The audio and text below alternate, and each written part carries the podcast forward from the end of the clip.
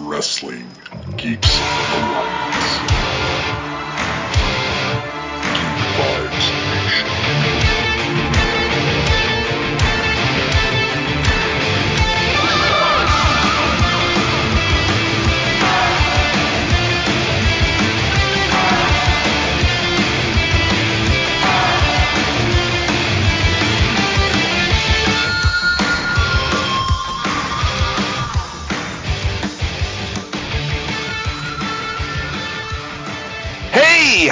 Guys doing? I'm doing great. I'm actually in the middle of a tropical storm. I don't know if you guys can hear anything. Um, I got a pretty good new mic, so for for certain purposes, I feel like you know it's not going to catch the loud rainstorm that just decided to happen when me and Chris decided to do this episode of Wrestling Geeks Alliance. But I don't know. Maybe it is catching it. So I apologize if you guys hear rain. Hey, you know what? Weather is a bitch. But either way, this is another episode of Wrestling Geeks Alliance, the weekly show in which me and my co-host Christopher Brother Ray Patton break down the latest and greatest in professional wrestling news and provide you guys with reviews for the television shows in which we watch. So this episode, which you will probably listen to this on a Friday, Saturday when it's released, um, is going to be about the Wednesday Night Wars. So it's a very happy, fun episode. Uh, we're going to be recording our second episode uh, for new listeners on Saturday. That should be out by Sunday uh, for Raw and SmackDown. But um, you know, there's no ninjas on this. There's no uh, weird Antifa ripoff group with this whole entire thing. It's it's a lot of fun. There's there is the Dark Order, but it's a little bit different. They're they're they're uh, they're more of a cult. But either way, to discuss all this magical weird wrestling bullshit. My wonderful co-host, the co-host with the mo-host, Mr. Christopher, brother Ray Patton. How you doing, sir? I'm doing wonderful, man. I uh, I mean, minus uh, worrying about if the internet or not's going to go out again during these thunderstorms. But outside of that, uh, I've been doing great. It's been a busy ass week uh, for me, but uh, I got a cold beer. Watched some good wrestling this week, so uh, excited to talk about it. How's your week been going, Dane? Uh, not too bad. You know, I wish that it chose to rain like this while I'm at work, sweating my ass off in a fucking warehouse. Uh, but it's sunny. uh, F my life. Anyways, but what are you gonna do, Chris? What are you gonna do? Um, you can get a bunch of those like hat fans, like you see with like old ladies have, like necklace fans, and then put them on a hat or something, like a giant visor hat. I'll just like help. Wear like 50 of them, like on top of each other, on top of each other, on top of each other. That'll be good. Don't don't they don't they sell like AC clothing at this point or some kind of like electrical clothing that keeps you cool all day? I don't know. Can they make like the opposite of a fire? Like a, I don't know, some type of freezing element? That'd be pretty cool. Yeah. It's not gonna happen though. I'm gonna wish and uh, never gonna happen. Anyways, so we got uh we got some stuff to talk about. We're gonna break down NXT. We're gonna break down AEW Dynamite. Go over the ratings, which uh, both uh, shows were actually down this week. And uh, yeah, I really enjoy both shows. Um, there are some things about both shows I did not particularly enjoy, but we'll get to that. But overall, I thought that both shows were really good. And there's two segments in general that definitely intrigued me more than anything. To me, the the the two best segments, if you will, that you know there were some good wrestling. Don't get me wrong, but the opening segment on NXT with kill with uh, Karrion Kross and using a fucking fireball. Chris, I don't think I've seen a fireball. Whoa, holy crap! Speaking about fireballs, I don't think I've seen a fireball in a very long time. And then obviously AEW, we'll get to it, but the uh, you know FTR kind of showing their true colors and also spiking Ricky Morton. So if you are a wrestler from the 80s, do not get in the ring with someone you think is a friend of yours because they're gonna screw you over. Ric Flair, Ricky Morton, Robert Gibson. Stay away from these young bucks. They're well, not the young bucks, but these younger wrestlers. Even if they're Randy's age, they're gonna they're gonna hurt you.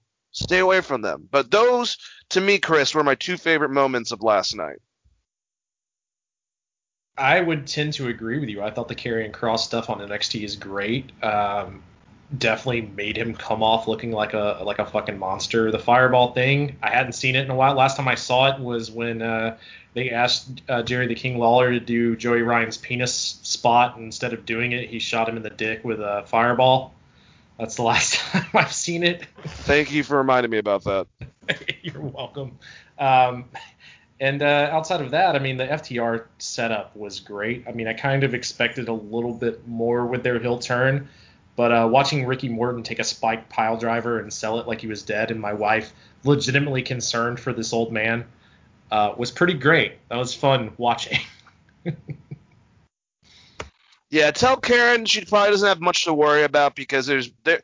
I mean, I'm assuming the Rock and Roll Express is going to have a match with FTR. They'll probably get their asses kicked, but I mean, Ricky Morton's going to be wrestling. He's like what, 65?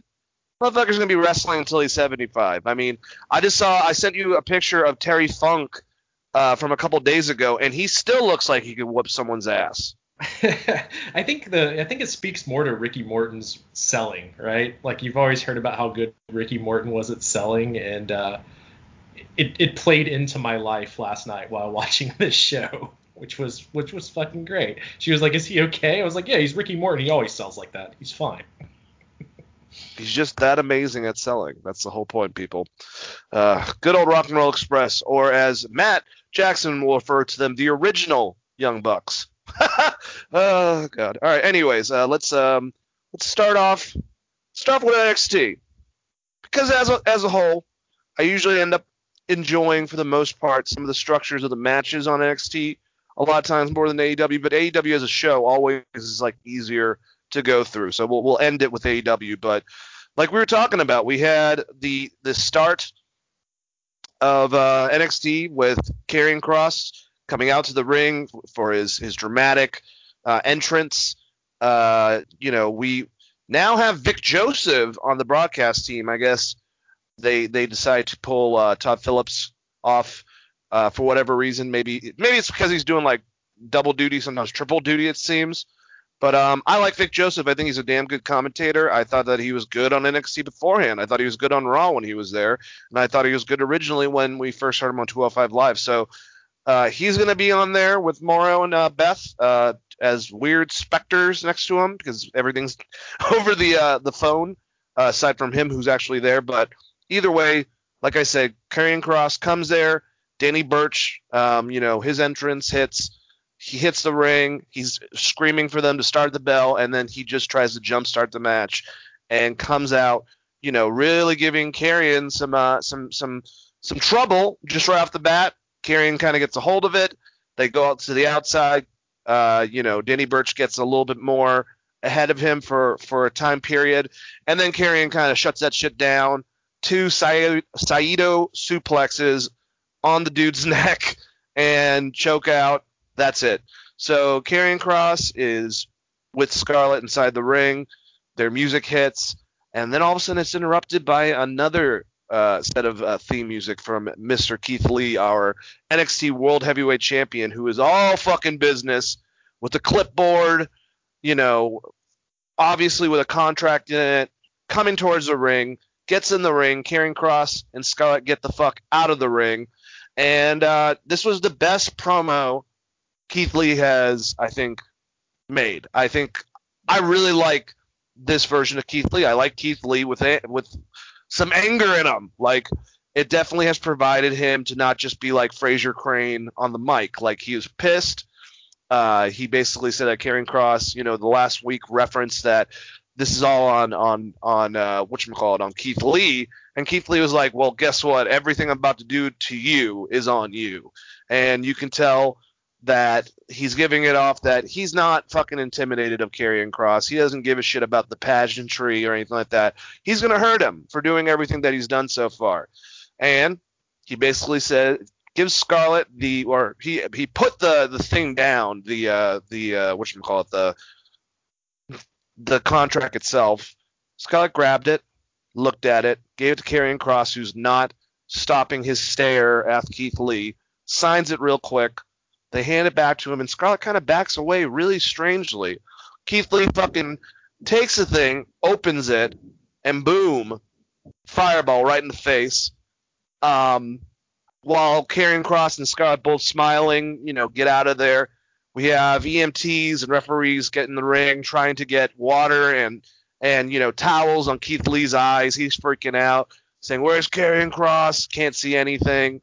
And they kind of did this cool concept in which we had a Drake Maverick Killian Dain match that was really just there as a backdrop. It wasn't as important, which kind of sucks for both those guys, especially Drake, because I want to see him against Fantasma again in the future.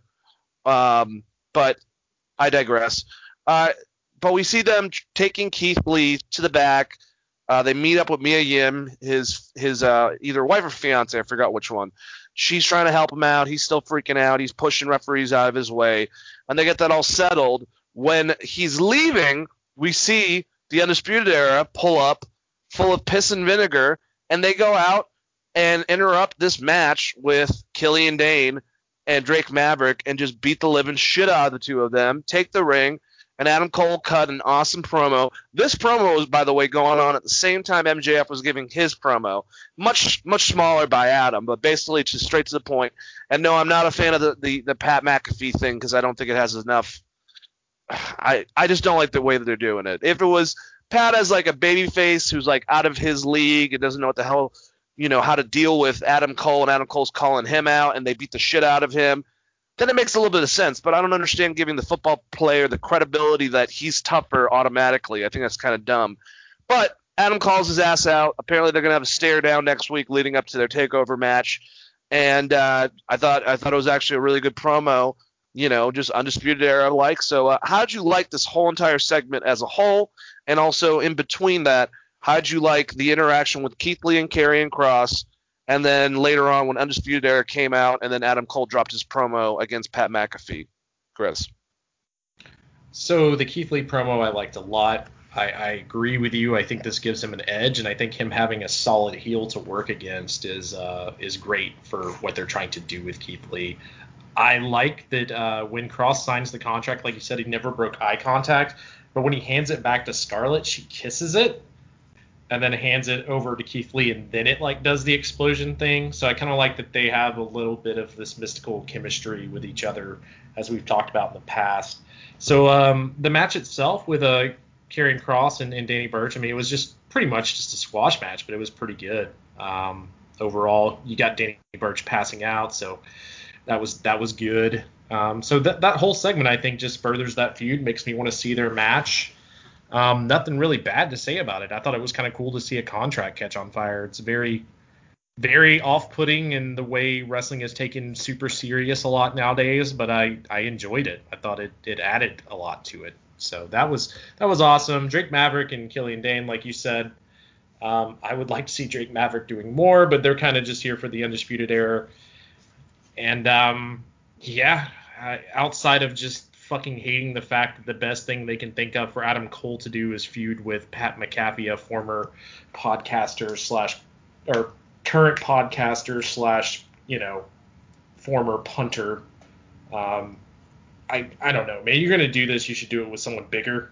To me, for Adam Cole, you know, the champion, the longest ringing champion in your company's history.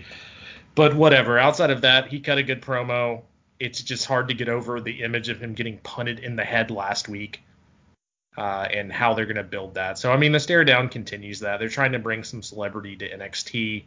It's just, I don't think he is the right celebrity to put in this situation against someone I consider their top guy, maybe slightly below Keith Lee at this point.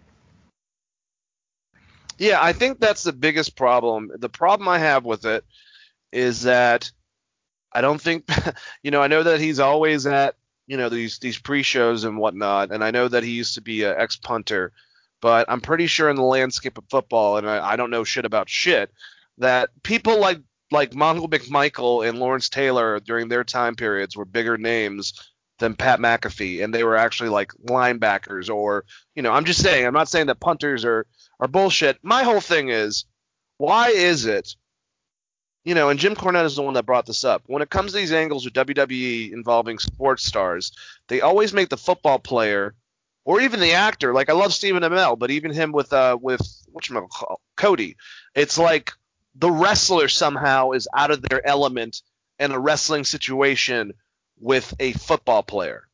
Like that to me is fucking stupid.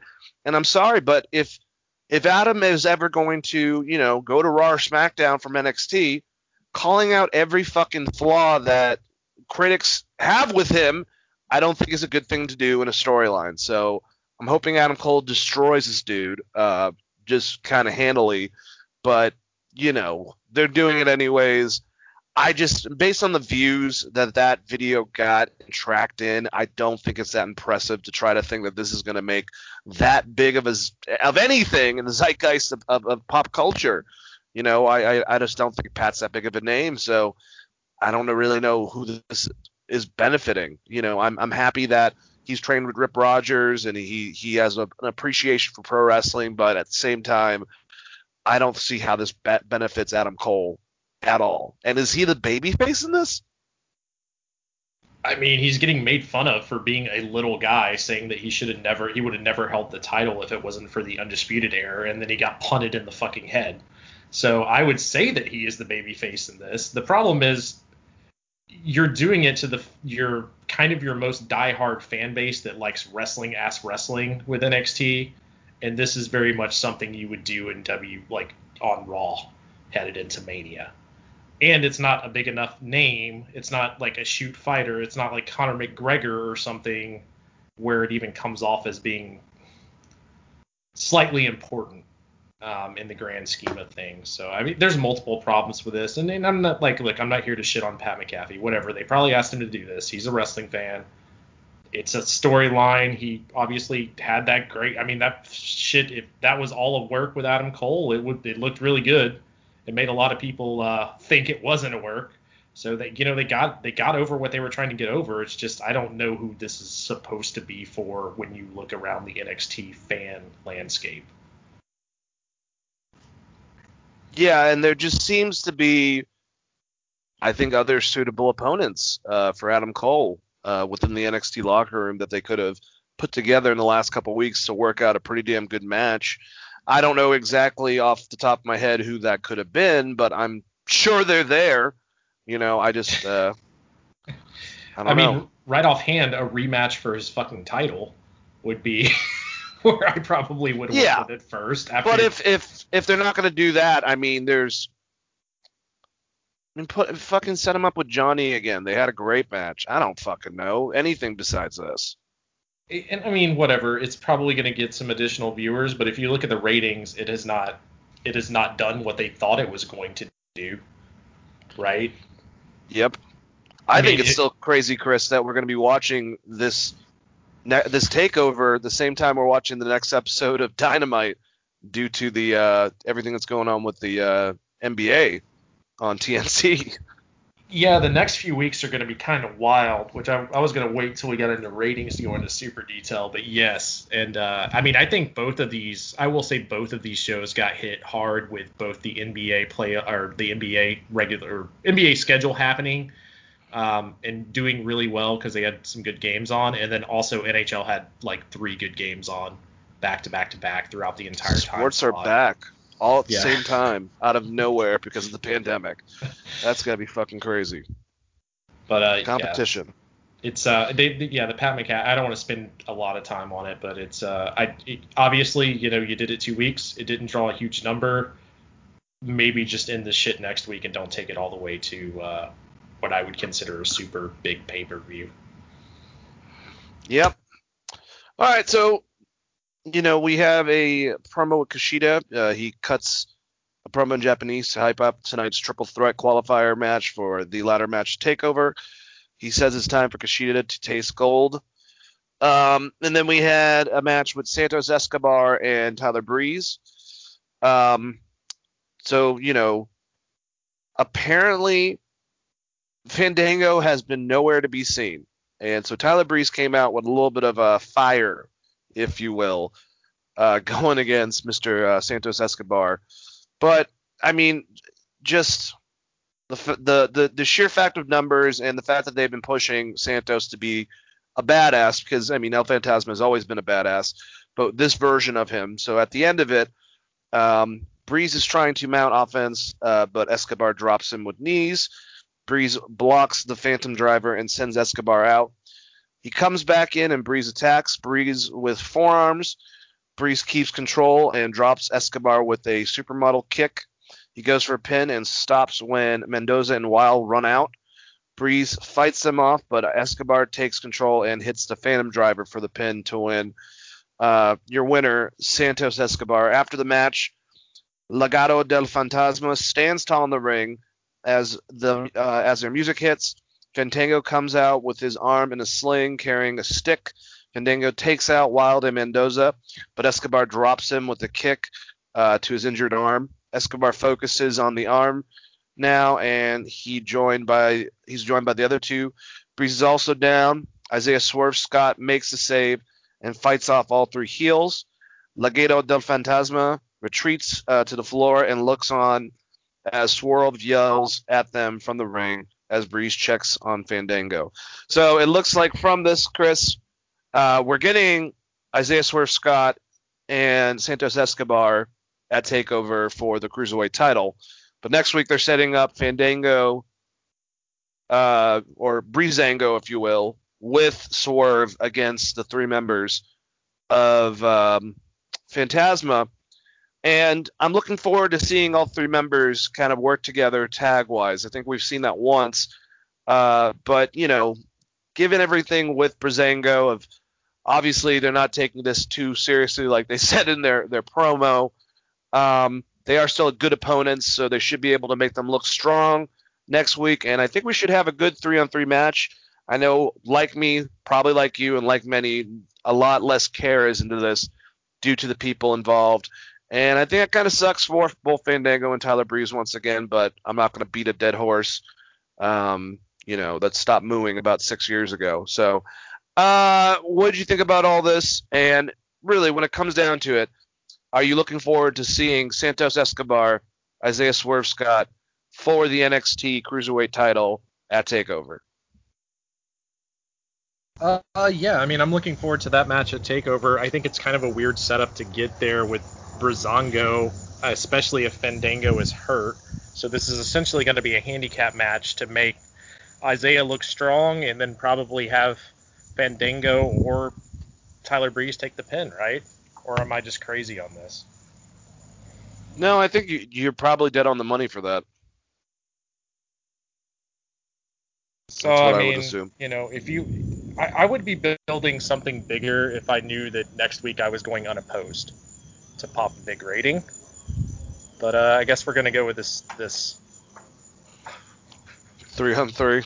Yeah, three on three match with an injured Fandango. So cool. Yep, I kind of tend to agree with you. All right, uh, so we see a video package for Dakota Kai versus NXT Women's Champion Io Shirai at Takeover. The promos, promo focuses on Kai, who says she's figured out how to beat Shirai. Kai says the captain will become the new champion at Takeover. And uh, we also get a vignette of Ridge Holland. He says the hype with last week's debut was real. Uh, and it looks like, I mean, apparently they have really big things for Ridge Holland. We only got like a brief look at him. I thought he was fine in the ring. I think that obviously the appeal here is obviously his his look. He's a very buff, big gentleman. So, you know, I hope he ends up being good. I mean, I don't really know what to say uh, other than that, but he's got a good look. He's got a great body. You know, hopefully that. And to me, he didn't really show any flaws himself in that three way. I mean, for everything that a three way can can cause. Um, but yeah, uh, Dakota Kai versus Io Shirai, and also, what do you think about Ridge Holland? It seems like just looking at Twitter and stuff, people like Ridge Holland. So maybe not the worst guy to try to get behind. I, and I haven't seen anything to make me think that he's just awful. So I'm looking forward to just maybe seeing him get involved with the North American Championship coming out of the pay per view or have kind of a, a mid card role. I think it's an interesting character, and hopefully they can do one of these great videos or vignettes they do kind of telling a little bit of a backstory of this guy because it's interesting, right? He, he's like a former rugby player. I think so, yeah. Yeah, so I think there's some cool stuff there that you could talk about, and then um, and you're talking, and and the other question was about the uh, the Mia Yim match, right? No, not Mia Yim. Uh, the pro the promo with Dakota Kai for Io Shirai. Are you looking forward to that match at Takeover? Yeah, I think it's going to be a great match. I think it's probably a little too early to take the belt off of uh, Io. This is the vignette, right? I didn't miss a promo. Yep. Okay, yeah. So they do a great job with these. Um, God, I hate to say that because Dakota Kai should be next in line. Maybe they will bring up Io. It wouldn't hurt their women's division, but uh, I don't know. It seems like it it would be. I God, it's not even that short of a reign now that I think about it. It just seems so short. I don't know. I just feel, I just feel like if anyone's going to take that title from Io, it probably should be uh, what you call it. Uh, fuck. And now I can't think of her. Rhea. Um, no, well, Mia's definitely up there, but no. Um, oh, I, I said Rhea. Rhea Ripley. yes, I'm sorry, I thought you said Mia. Oh, Yeah, r- yeah, Rhea. If they're not going to bring her and put her on SmackDown or Raw, give her back the fucking title. I mean, I like that she's getting a match with Mercedes Martinez, and that seems like a fun match. Just two of those ladies beating the shit out of each other. But honestly, Dakota doesn't get that belt. It's making me think that they're either going Rhea or Mia, probably from here. Yeah. It, it's uh, I don't think there's a bad situation because their women's division is so strong. I don't necessarily I would it seems it would be very weird if they just throw Io right up to the main roster. Um, would be my Yeah. only fault here. I'd rather have Io versus Rhea um, down the line. So I would hope that she retains, but also if Dakota Kai wins, it's not the end of the world. There's a lot of No. shit they can look around with that. So I mean the vignette was fun. Yeah, and I mean it, that makes me think. There's another person that I'm not thinking about. If Dakota Kai were to win, that makes me think they're eventually setting up for Tegan Nox to take that away from Dakota Kai in the future to kind of end their feud and make it go full circle. So there is that possibility, and she is definitely another person we got to think of that they're building uh, within the women's division. So um, speaking about Mia, kind of an awkward concept. She was so concentrated on about what's going on with Keith Lee that you know we have a match with her and Indy Hartwell. Indy's already in the ring, and Mackenzie Mitchell is backstage trying to talk to her, ask her about her boyfriend, and she's all stressed out and gets the rest of her her stuff on, tells Mackenzie to take a hike, and heads to the ring. Um, I think I, I agree with uh, Dave and Brian's assessment on Indy Hartwell. I think she's got a great look. I think she's very athletic. I think she's a bit green. Um, I don't have a problem with them trying to get her. I mean, she's only had two matches, so get her jump started. Uh, but I think Mia looked really good in this match as you know the kind of the person taking the match and moving it forward. Um, the end of it would have Hartwell uh, jumps on Yim's back and rams her into the corner. Hartwell goes right back to her back, bringing Yim back to the mat. Uh, more back and forth between the two. Hartwell kicks Yim and tells some trash or talks some trash to her face. Yim comes right back and drops Hartwell, mounting her with strikes. Hartwell misses a kick and Yim drop kicks her. Yim with another drop kick and a neck breaker. Yim launches Hartwell with the suplex, dumping her on her head. Hartwell counters, uh, but Yim takes her right back down into another submission until Hartwell taps for the finish. After the the match, uh, Mia just stands tall. So, yeah, Mia's got a lot of shit going on, man. Keith got fucked up from a fireball. She's trying to get to the goddamn ring. Kenzie Mitchell's asking her 50 goddamn questions on the way there. But like I said, Mia's uh, Mia's been in the business for a while. Uh, I think that she she helped bring uh, Indy Hartwell to a pretty good match, and uh, I just like that it kind of it gave reason why she was that Hartwell was getting the best of her because her mind obviously was under under you know in other places. But once she finally got back and you know realized I'm Mia fucking Yim, she took control and she beat the newbie. So I liked it. Uh, what'd you think? Yeah, pretty much the same synopsis. I did like the. I mean, it is kind of a weird relationship with her and Keith Lee that they've talked about briefly just during that Johnny Gargano feud, mostly. Yep. Um, but outside of that, I mean, at least they did a callback to it, and you know, she was a little bit distraught that Lee possibly lost his eyes via fireball, And um, you know, she figured it out, won the match. I thought Indy Hartwell looked pretty good in this match, honestly. Uh, and, and uh, a lot of that has to do with her opponent, but um, I look forward to seeing more Indy Hartwell. I think the the match I remember most was from that Evolve special they did back in January, where she just wrestled some local person. I thought that was pretty decent as well. But I know she's been on this show, and I'm probably just misplacing it at this point in time. But that's the first one that comes to mind, and, and I don't know much uh, of her indie work. But right here, Her- I think she looked okay.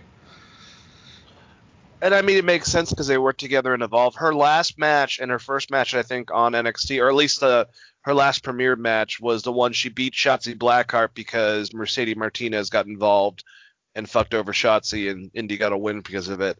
But that's the only time I think they've had her on NXT uh, until now. And that was like I think a month ago. Yeah, okay. Yeah, I remember that now. It's it's all of the stuff starts to run together when you talk about like four six wrestling shows a week. Oh yeah. No, I, I get it, man. I completely get it. Um, but anyways, we have a video from Finn Balor. He sends a warning to whoever wins tonight's triple threat match, whether it be Kushida, Cameron Grimes, or the mystery participant. Balor has his eyes on winning the NXT North American title at Takeover.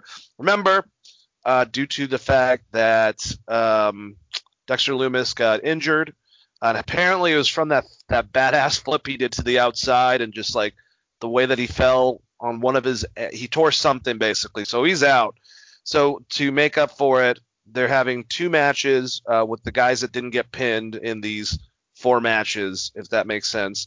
So uh, it's going to be Finn Balor spoiler alert going against Velveteen Dream. And the winner of that will go against whoever wins between Rich Holland and Johnny Gargano and that person that wins those matches will be the, ne- the that person taking Dexter's place within all this. So going around your ass to get your elbow.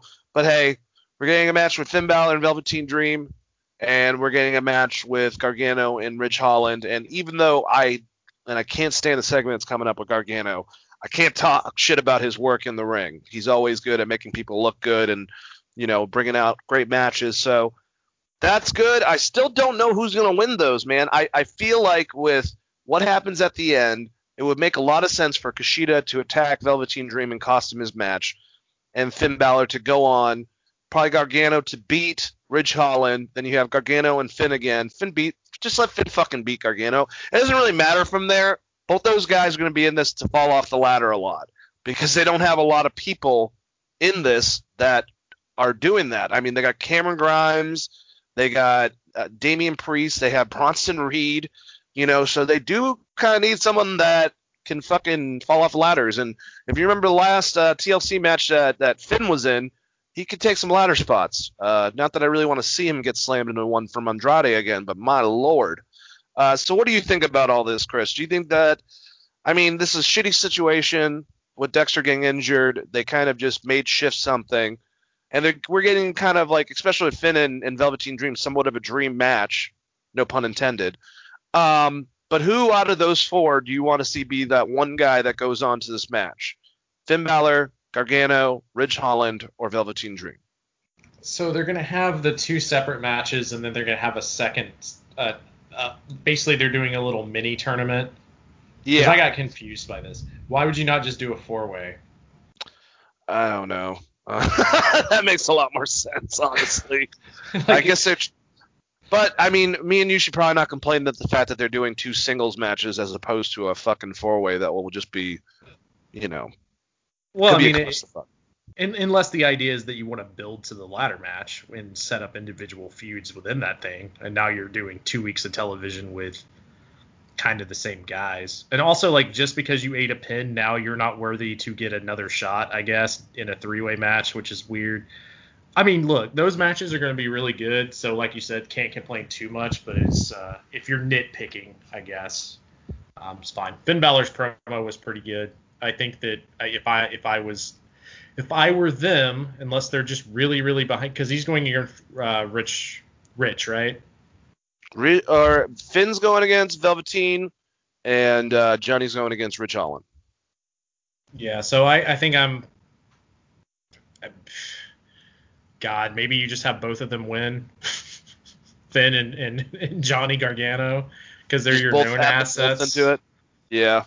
Um, but you know, adding one more big man slapping meat, I guess, not also not a. I mean, if you're trying to push Rich, you could put him in there and have him have some big spots and take out Gargano. It's just Gargano would then be on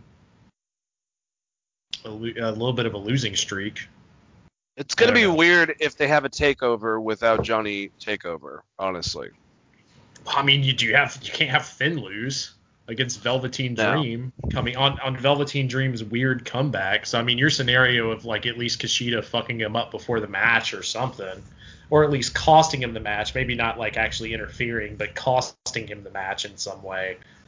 Um, just because Kushida is like the ultimate babyface, so him interfering in the match is not something I'm, I would be super into. But uh, him costing him the match, I'm all right with, depending on how it's done.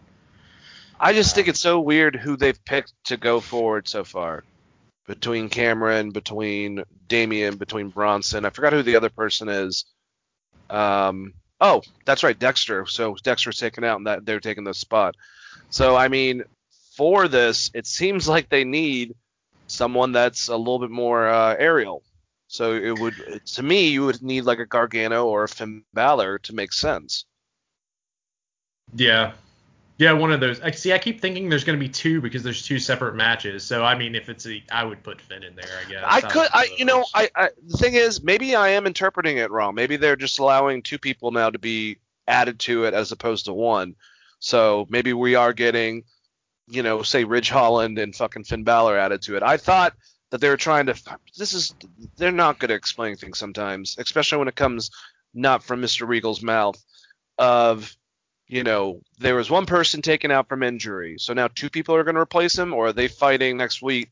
Because Takeover's next Saturday, so they got to fucking wrap this up soon.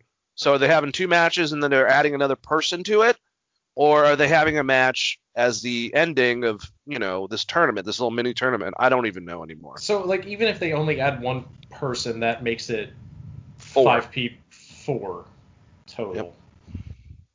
God. See, like I hated this three-way crap even before it happened. um, Too much math involved. It's it's okay. Well, I mean, whatever. I mean, you gotta add. I think you're right. You gotta either put. I mean, that wasn't the original plan though. The original plan was to have fucking. Lumis, Bronson, Damian, and fucking Cameron. So like, if you're going that route, maybe you do throw Rich Holland in there.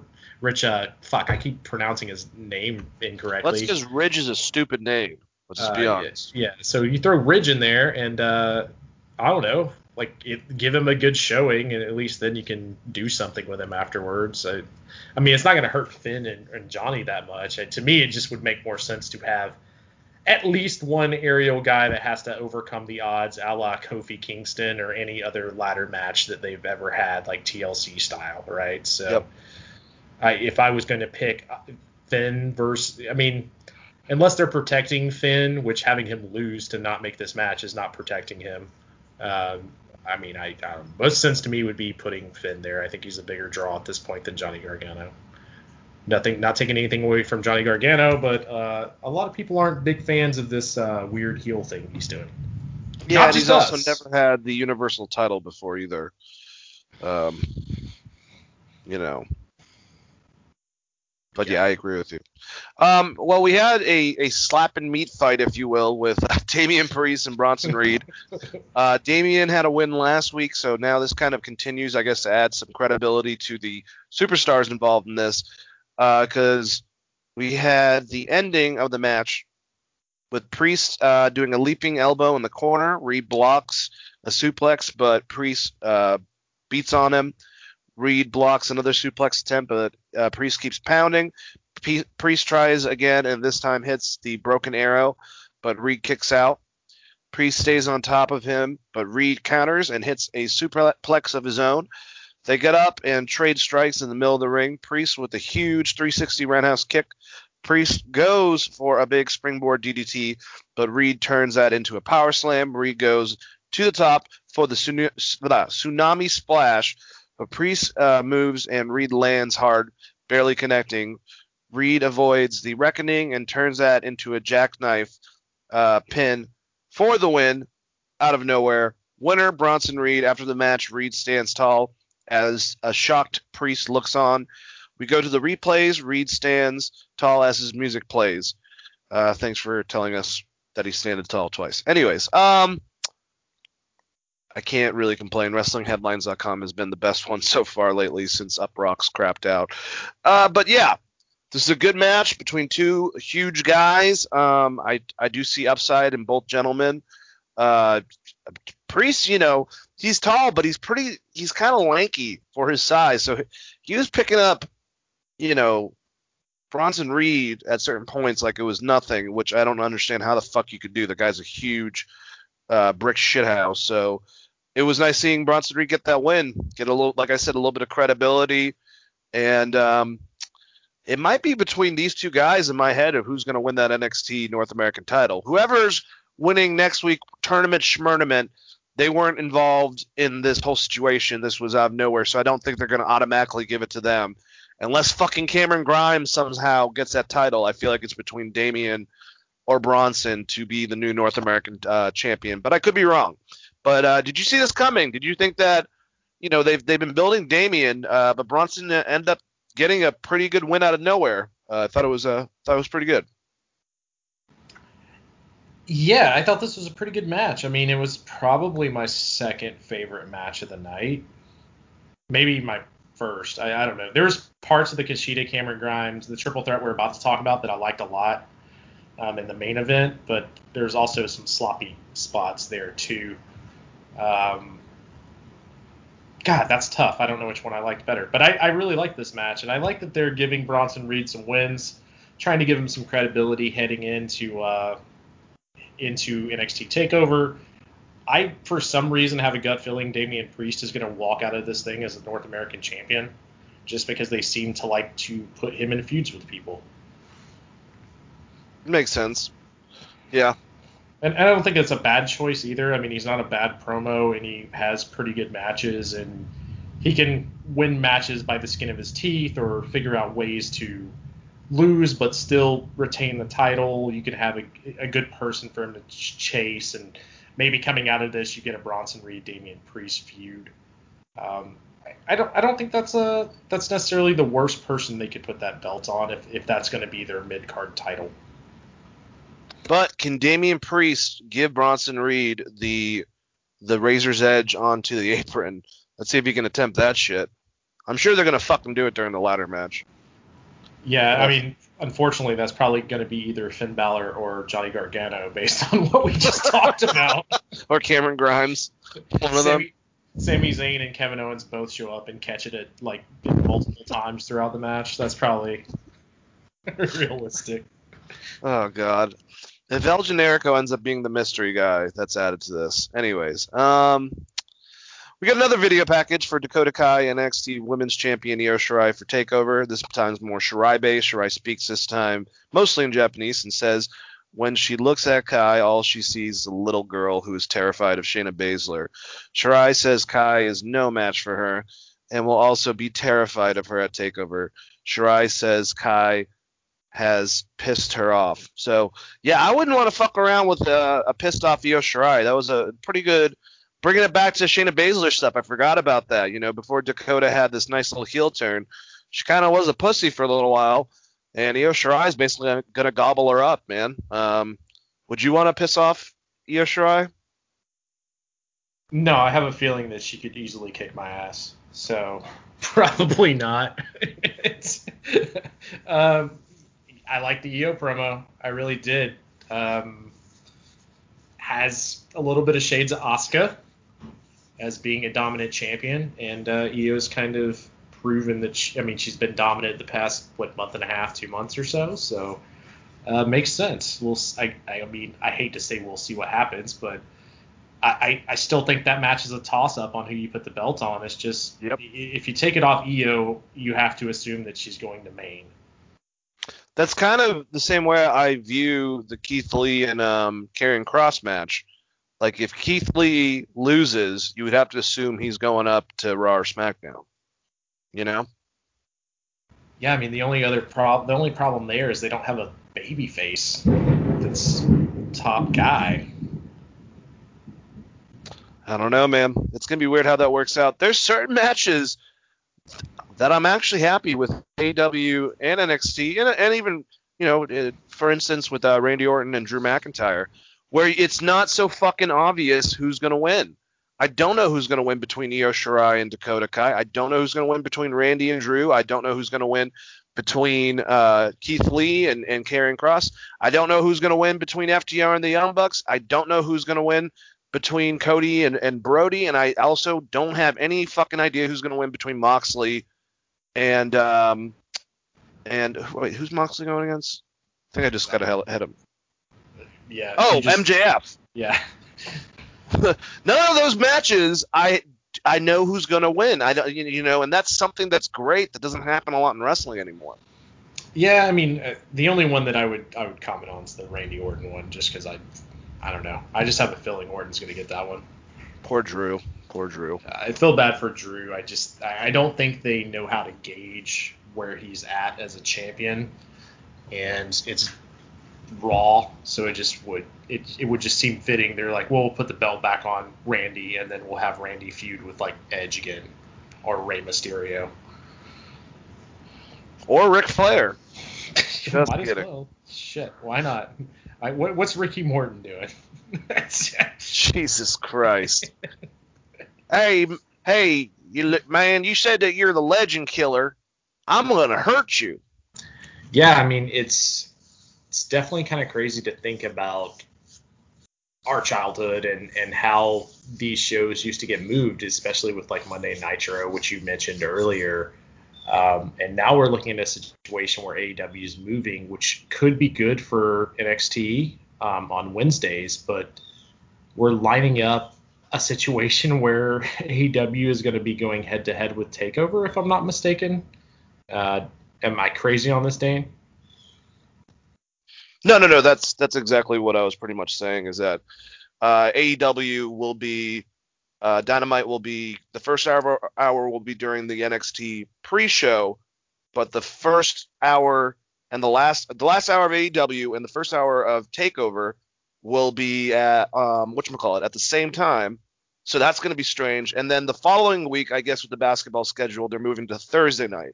So there's going to be a couple of those swaps too, but apparently they could only do it on Saturday night, and that happens to be when Takeover is going on. So Yeah, and I feel like that's just scheduling. I don't think it was. I mean, I don't think it was a shot at WWE necessarily, which I saw a lot of people talking about um, probably not. online. Hey, It's just, hey, basketball's a sport that people really like.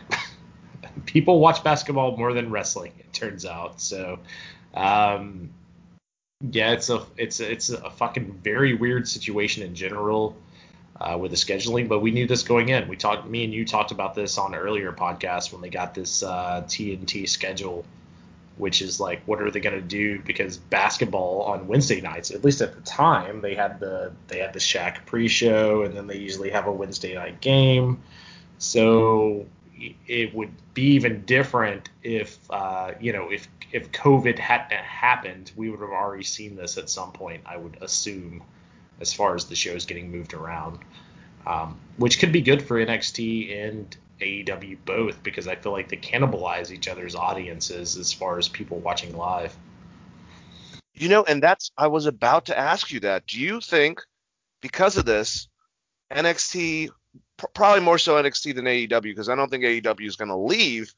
But if NXT gets a good fucking rating because you, you're right, they cannibalize their audience, could they consider saying maybe we should just move to fucking Thursday? Because then we can kill it there. I mean, it would have to be a part of whatever USA does. Well, they they just do fucking Chrisley uh, reruns for Christ's sakes most of the goddamn time. So it shouldn't be that ma- bad to shuffle it. Like put whatever Miz reality show that's not really reality somewhere else. I mean, you know. But I, I'm just saying, do you think that they would go, hmm, maybe we should do this, and we can work on our own ratings? And do you think that they'll have a huge boost like in the 900s because there's no AEW uh, this next week and the week after that? It's going to be tough to say because like you still have basketball fans or, or crossover fans with basketball in the NHL, and they're both uh, full force. The NHL's in the playoffs right now, so it's it's going to be hard to say. I, I think their ratings will be much better than this week's, for sure. Um, I don't think they did a good job of building an unopposed show, giving us matches that we should care about or fans would care about um, to really tune into their product. Still going to be very strange. Um, and should be. I, if I was AEW, I'd be going balls to the wall next week to make a really good program. If I'm going head to head with my competition's pay per view, you know. Yeah, I mean, well, you can do that. Set it up on Monday Night Raw. Like, set it up, set, blast your social media. Give us something that is really unique and really cool, and it can't just be like, hey, a podcaster is coming on. It's like if me and you showed up to NXT. Like, who gives a shit, right? Yeah. like, um, but like if you can do something really cool or really fun, like bring in someone like like hey, Sami Zayn is going to be on NXT or something. You know, pull a big surprise. Um, you're unopposed. I, if they did something like that, and they had a good match set up, and they they promoted it on Raw or even before or on Raw in social media, I should say at this point, which is still weird to me. But uh, if they promoted it properly, you would think yes they would get a huge bump because you you have to think that let's say 100,000 of AEW fans are also NXT fans, this diehard wrestling fans. So there's some crossover there, and they're just. what was that? I said us nerdy fucking marks. yeah, pretty, yeah, pretty much. I mean, there's others. There's other there's others out there for sure, right? So it can't just be me and you. We can't just be the two people moving from show to show. Um, but the, the, what what what I was basically getting at is you would think that you would pick up that audience live because they would rather watch that than hockey um, or the NBA. So who the fuck knows? I I do know that they did a piss poor job of setting up next week off the last episode of NXT, which we talked about earlier. Yep, I would have to agree with you on that. And uh, yeah, not only that, like I said, I would capitalize if I was AEW. I would set up all the big matches and really go big in social media um, leading up to their Saturday show. And if I was NXT, like we were just talking about, I take advantage of it as well and try to build it to. It's the go home show to your pay per view, so you're supposed to have a big show anyway. So usually NXT has a pretty big go home show, and then their show after the pay per view is kind of like weaker, like more of like a, a reflection thing or some shit. So um, I'm excited about it, man. I'm I I just they're always going to be head to head, but you know before AEW came around, NXT was my favorite television show wrestling product, uh, more so than Impact, MLW, and then AEW came around, and I've always said I love the the show and and the look of AEW. Um, and I, I, do like a lot of the matches, but I just I, I kind of like the more classic style uh, that complements uh, NXT, but their look kind of is a bit underwhelming. So these shows, I just enjoy them more than Raw and SmackDown. I have to say that, and it's kind of getting sad with all the reality uh, dumb TV show thing. Uh, even Impact, I'm starting to enjoy because you know it's also from a visual level, Chris when you have a situation where Raw looks like it does right now, and I know that they're, I forgot where they they uh they're they're going to be having their uh, pay per view for SummerSlam. They got a new venue and they're thinking about renting it out to do episodes there. If they have a Daily's Place style thing, an atmosphere, it's definitely going to help out their product. Uh, but you know, even though Impact has no audience, and we'll, we'll probably talk about Impact later after the AEW review because I, I enjoyed a lot of the stuff on the show you know, it's the same fucking setup that I keep on saying. So it's just it's just strange that you know I think that because of all this, since NXT already had that look, they're doing really well, and I think that AEW is doing really well, especially since they have the Daily's Place. I don't know why I was rambling about that. I'm gonna blame it on this energy drink. Try V8 uh, Energy uh, pomegranate blueberry. It's made with tea and black tea, and it's not bad for you. Oh, that's that's good at least it's not bad for you. That's that's always a plus. But uh, I, man, AEW apparently, if we're talking about overall look, they had 150 people in the building this week. Um, they're still doing temper temperature checks, etc. But they're considering this maybe a soft opening for them going back live, um, whereas NXT just had basically what they've been doing the past, you know, Yep. five or six recordings or tapings. So, uh, so NXT's crowd was definitely very lively. Also, uh, shout out to shout out to to, to uh, one member of SCU, uh, Mr. Mr. Kazarian, right? Frank Kazarian. Is it Frank Kazarian? Why am I fucking his name up? Sorry. Yeah, shout out to to to, to Frank. Yeah, he So- was out. There. Yeah, he was just sitting there with a, uh Killer Kowalski shirt on, and I was like, "Fuck yeah, that's awesome." I want, yeah, just I like- wonder if that's if that's supposed to mean something. I was wondering about that because I kind of forgot about it altogether. Um, it's kind of like when they made a big deal about Tully and Arn being in the uh, audience while uh, uh, FTR was wrestling. Um, so apparently, there's been some struggles with SCU on AEW Dark, which, as you know, Dane and I try to watch, but it is it's not something. At least it's not something I keep up with on a weekly basis. But apparently, there was a promo um, trying to separate those teams. I feel like they're everyone in that group is good enough wrestlers. You put that on your main fucking show, but whatever. Yeah, I I completely agree. That's kind of my my issue, and we were talking about it uh, last week. Um, I think there's certain tag teams that should be working on Dark and getting better because it's their YouTube show, and I think certain other tag teams should be getting more prominent, uh, like SCU, like Atlantis, or whatever. Um, more so than than like I, I I really like Private Party. I I like that Matt gravitated to them. I said this last week.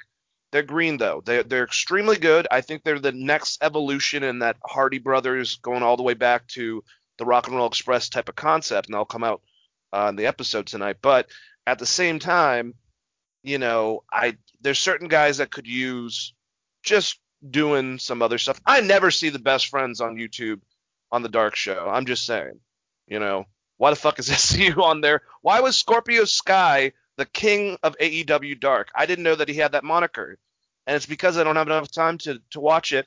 I think they're getting better, Chris. They had a package where they broke down, you know, the tournament, the women's tournament, um, and AEW Dark, and they talked about it for a second. I just think they need more. I, if I was them, for advertisement sakes, just have a segment. You can have Cody narrate it, you know, and and and be like, um, did you think it just ends with AEW Dynamite, and then plug, you know, show the toys off, show uh, that that heels thing that Brandi's doing, um, you know, and then also mainly say, hey, this is this is uh, AEW Dark. There are more matches online. We do another show. I'm not saying make it this boring, but like present it and make it look really nice. Show off being the elite. Say some of it's for fun, some of it's uh, part of the storylines, you know, or, or I don't know, something like that on those lines that they play every fucking week instead of just giving us the standings and the, and the results of the matches during a match. I, I I think they could just they could build it more, and then they would gain more audience on their YouTube stuff because people just don't know about it. Um, or they could be like us, where it's like I'll watch it once in a while because that's a lot of fucking wrestling. So I don't know. I, I'm liking Tony Schiavone and Taz as, as a commentating team, though. Yeah, so I mean, I, I agree with you. I like the commentary team as well. It's why don't they just do a pre-show that recaps, almost like uh, a WCW? Was it Sunday, the Sunday night WCW where they just do a recap or what Heat used to be, kind of where it's a recap, like 15, 15 minutes beforehand to explain to their audience what happened on Dark, and maybe entice them to watch it on YouTube. Because like the lead into AEW Dark, which I actually enjoyed because I fucking love that movie, uh, was Mad Max Road of Fury, right? Is it Road of Fury? Um, Fury Road. Fury Road. There, there it is. I was like, I, I fucking love this movie. but also, you could just start that movie 15 minutes earlier and push some programming back and have a good lead into your wrestling show, which is going to draw way more, you know, viewers than than Fury Road at this point. Um, so there's definitely some things they could do, and and that it's it's always been frustrating for us. I, I feel like they some weeks they really try to explain everything that's going on um, through being the elite or uh, you, uh, the, the Dynamite Blackout. Is it Blackout? Whatever. The the fucking Tuesday show. Um, so they try to explain it to us some weeks, and then other weeks they're just like, yeah, that hat that you know that was a show, and then the next week they're like, here's a major program from that show. Yep. I, I also think that uh, some people, fans that saw the uh, announcement of the tournament, probably have no idea that it's going on. I mean, I know that they mentioned it, but they were pro- they might have been confused, like, oh, this is fucking starting, because I don't think a lot of people knew that they were going to put on YouTube at first. So there's also that, especially when, you know, I mean, and and this is I, I am hard on them about this because I think that they have found some bigger female stars uh, within their their uh, what from what they have now, and we had five minutes of a women's match and a promo from the champion, and that was it. It was a squash match, and I just kind of, I, I think that mainly Kenny and Brandi are kind of dropping the ball a bit when it comes to having exposure. Like, why not just have that fucking tag tournament as a part of your programming? Like, do all the matches because it's the same amount of time, and you could have kicked off a match with random Dark Order members against guys that are definitely going to beat them. You know what I'm saying? It just seems kind of silly. I agree with you 100%, but I also am going to sound like an asshole right now. Um, well, not me personally, but I wonder if there is a like a, an ideology of women's wrestling doesn't really pull viewers, and this is why we're getting like one, you know, one female wrestling match a week because they are doing this head-to-head demo god whatever they're doing. Um, so and we haven't even talked about the perception of the new guy in charge of TNT, uh, replacing the guy that was down and, and ended up helping out AEW uh, get Dynamite on on TNT. So that's also fucking weird. So if this is like kind of what you're suggesting, more of a corporate thing of of realizing that this is not garnishing viewers, but at the same time, you know, Bayley and and and and, and Sasha help the ratings whenever they're on fucking TV, and, and WWE has proven, which is fucking crazy of all things, that women's wrestling actually does do well, and you have, you know, especially with Kenny, people that want to, you know, they're a very progressive company, I would say, with AEW. But I don't know I- if corporate's getting involved. yeah, I agree with you 100%. I just wonder if, you know, it's a two hour show, it's very tight packed. You technically have an hour and 30 minutes worth of wrestling. How do you want to spend that time? Um, and they haven't really built any female stars. But I don't think the way to build female stars is through a weird tag team tournament or throwing them on AEW Dark.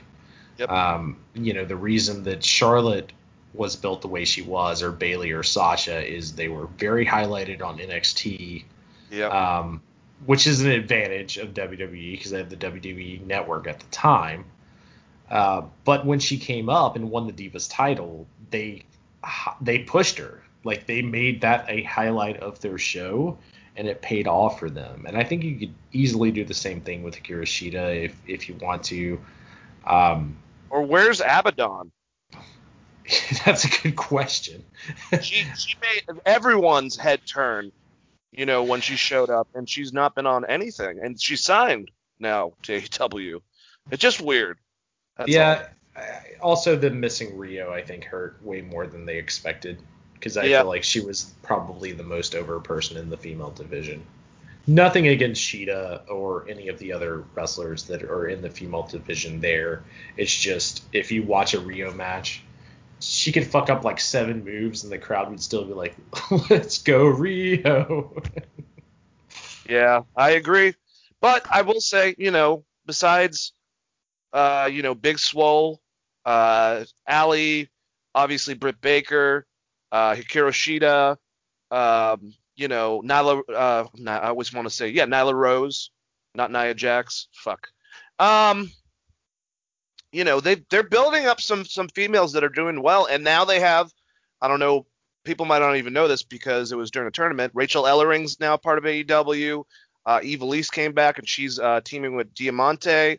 So I'm hoping Ivelisse will have a presence on the actual, you know, women's roster. So they're slowly getting there. I just kind of wish they would have a bit more exposure instead of, you know, it's it's it's fine to have a squash match for the champion, and it wasn't a complete squash. The girl got some offense that she was going against, but you know, like I said, this tournament should have been on the fucking show. At least one tag match.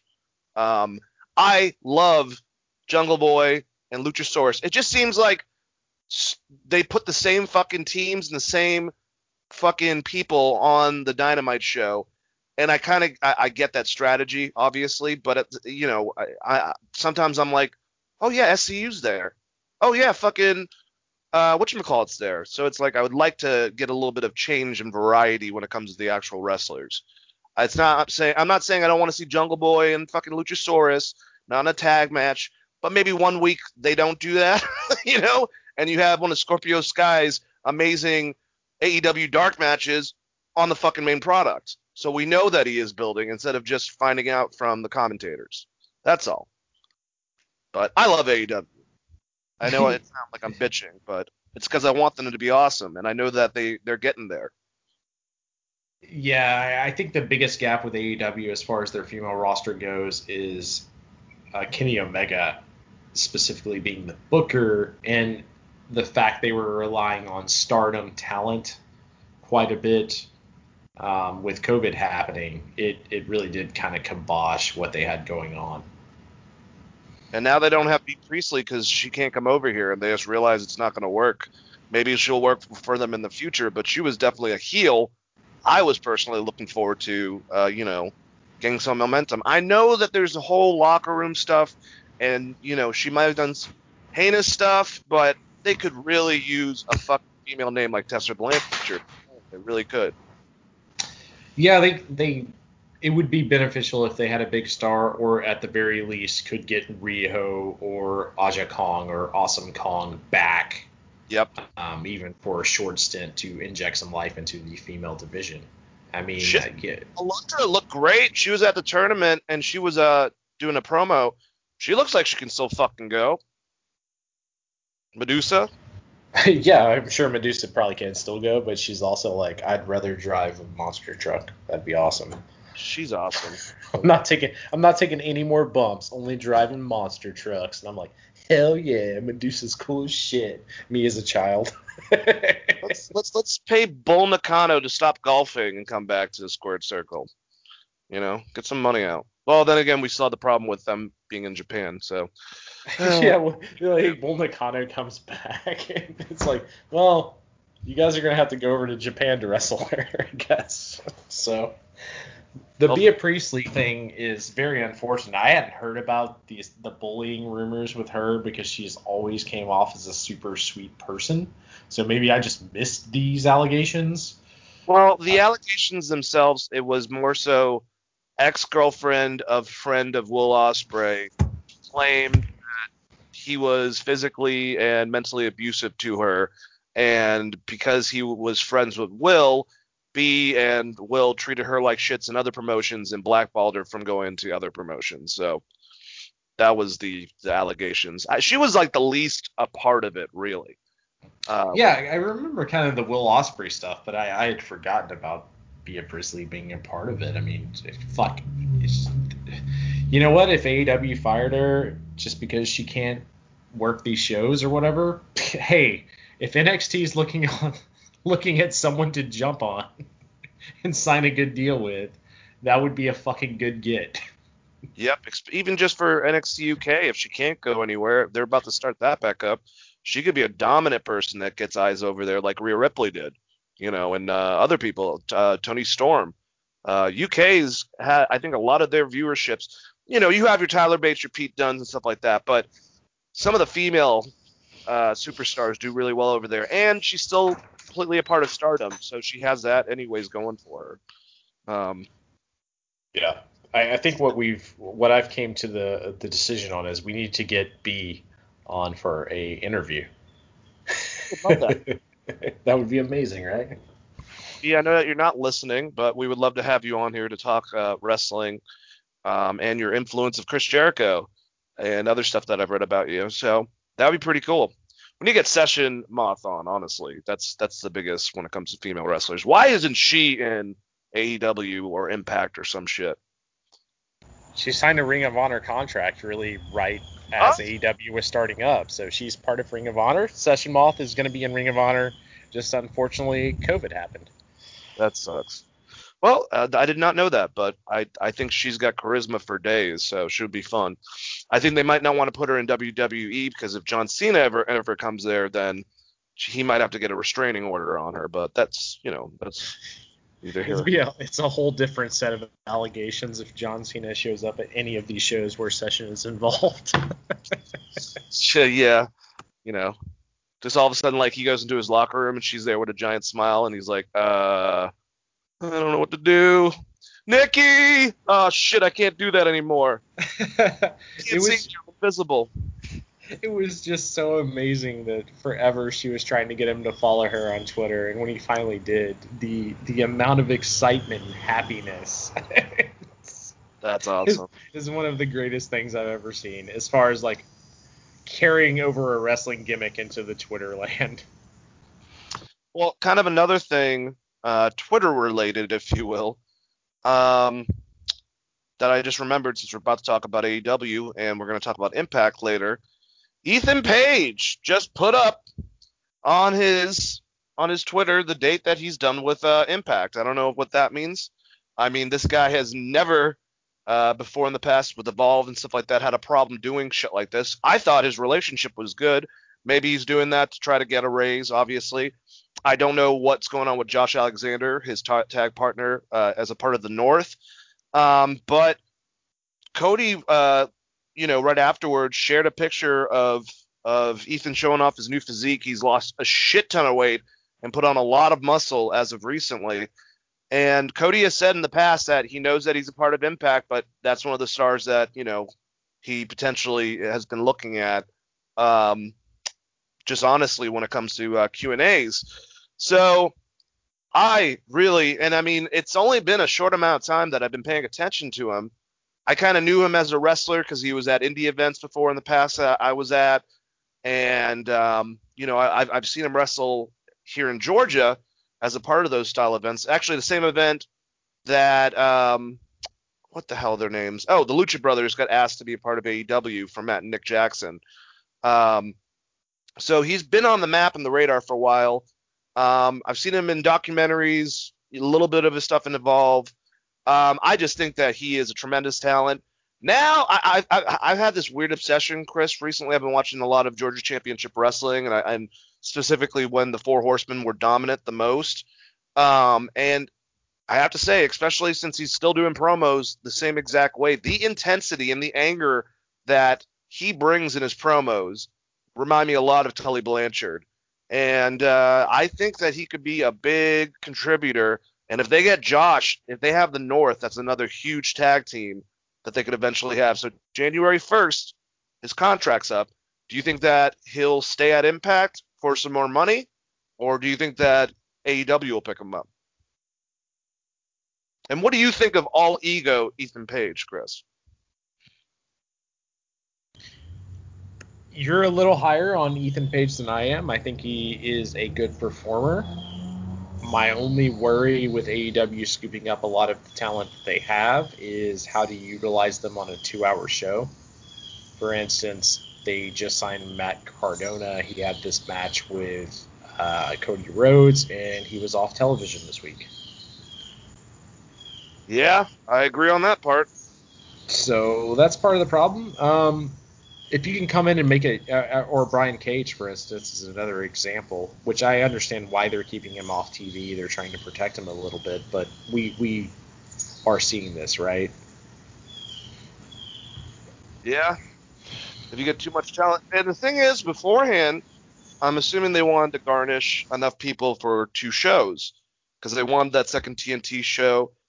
But now, because of COVID and also the change in direction of the management within, you know, the people that were in control of this, the executives, like I said, the one that got fired, that was the one that greenlit and talked to Tony Khan about this show. You know, I'm not going to say they're going to be like it when the Time Warner merge happened, and all of a sudden those executives didn't want fucking TNT to have wrestling on it, regardless. And also they had a bad product at that time. But it is kind of frightening. Will they get that second show? Because the fact that we always see who we see, um, it's kind of annoying. And you're right, Matt Cardona, you know, Brian Cage. There are a lot of people that have Scorpio Sky that we don't get to see on a weekly basis that they probably wanted to put in that second TV show, and I wonder if it's in jeopardy. I would think that second TV show is not in jeopardy just because they, I mean, losing 200,000 viewers or whatever from where they were when they signed that second TV deal. I'm assuming that's still going to be a thing. They're still going to put that out come to because the uh, the end date was December, right, of when they wanted to start start that up. Um, so I think you take everything and look at it, and you still get two TV shows, but that is a long way out that would be my only concern for someone like Ethan Page is, is he's just going to be easy to get lost in the wash of hey we have a lot of new wrestlers that we're trying to get over at the same time and specifically our tag team division is going to take up the majority of the show um, I, if I'm Ethan Page and I think I can be highlighted on Impact and make similar money, I would probably stay at Impact. Yeah,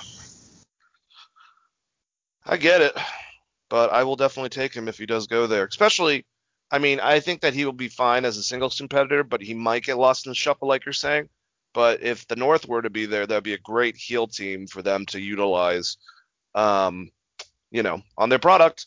But one last thing before we uh, go actually into AEW, let's talk about this tournament. I just want to talk about the last matches and the potential of uh, what's going to be, um, you know, who's going to win it. So I think I'm pretty sure that All Out is going to be the the final match. But as of right now, the two semifinal matches we have Ivelisse and Diamante going against uh, Anna Jay and the new newly signed another person uh, that left NXT, uh, Tay Conti, and then Big Swole and Little Swole uh, going against the Nightmare Sisters, so Allie and Brandi. Um, I'm hoping that I have a feeling that the Nightmare Sisters are going to be in the the finals, and if they win it, I'm going to roll my eyes 600 fucking times. Uh, but I'd like to see Nightmare Sisters against Ivelisse and Diamante, and I want to see Ivelisse and Diamante actually take it. So they might lose right to Anna Jay and, and uh, Tay Conti, but that's what I want. If it was Big Swole and Little Swole against and, and Diamante, that would be the best match but I feel like the the Nightmare Sisters are definitely going to be at least one of those teams uh, in there at the end. What do you think, Chris? I'll send you a picture right now so you have some reference. So I, I for whatever reason, I feel like they're just going to push Big Swole because it leads into the end pay per view match, right? Yep. Unless unless the finale is on this, so I could see Big Swole's team being in the finals and uh, Ivelisse her tag team. I can't think of both competitors' names right now, unfortunately. Yeah, Diamante. I think I, I think they both looked great. So having that as a final would be pretty good. And I feel like there's other things that you could do with the let's say the Nightmare Sisters because the idea is that they're not good friends anyways. So that's an easy loss. They could just disagree on something because the idea is they don't get along for the most part, and Dustin Rhodes is their manager, right? Yeah, so they're the referee between the two of them. So and he's back. Um, what you call it? Uh, fuck, QT Marshall, back from COVID. Yeah, so I, I, think there's stuff you could set up. I mean, you could set an intergender tag match up. There's there's other things you could do with those two. With Brandi, she's being with Cody. She's always gonna kind of get a rub in general. Um, so it's not really going to hurt anyone. The only person that's really going to hurt out of there is the bunny. um, but it, yeah, if it was me, I, I would. you know, I gotta say, I don't. I want to. You know, I don't want someone to lose their job, and There's a lot of stuff involved with the whole Excalibur thing, but I don't really miss him at the same time. Having Taz, Tony Schiavone, and JR. I don't want the guy. After researching this, I don't want the guy to lose his job either. Apparently, this was a storyline that was worked, obviously not conceived very well. Apparently, uh, the Human Tornado's idea.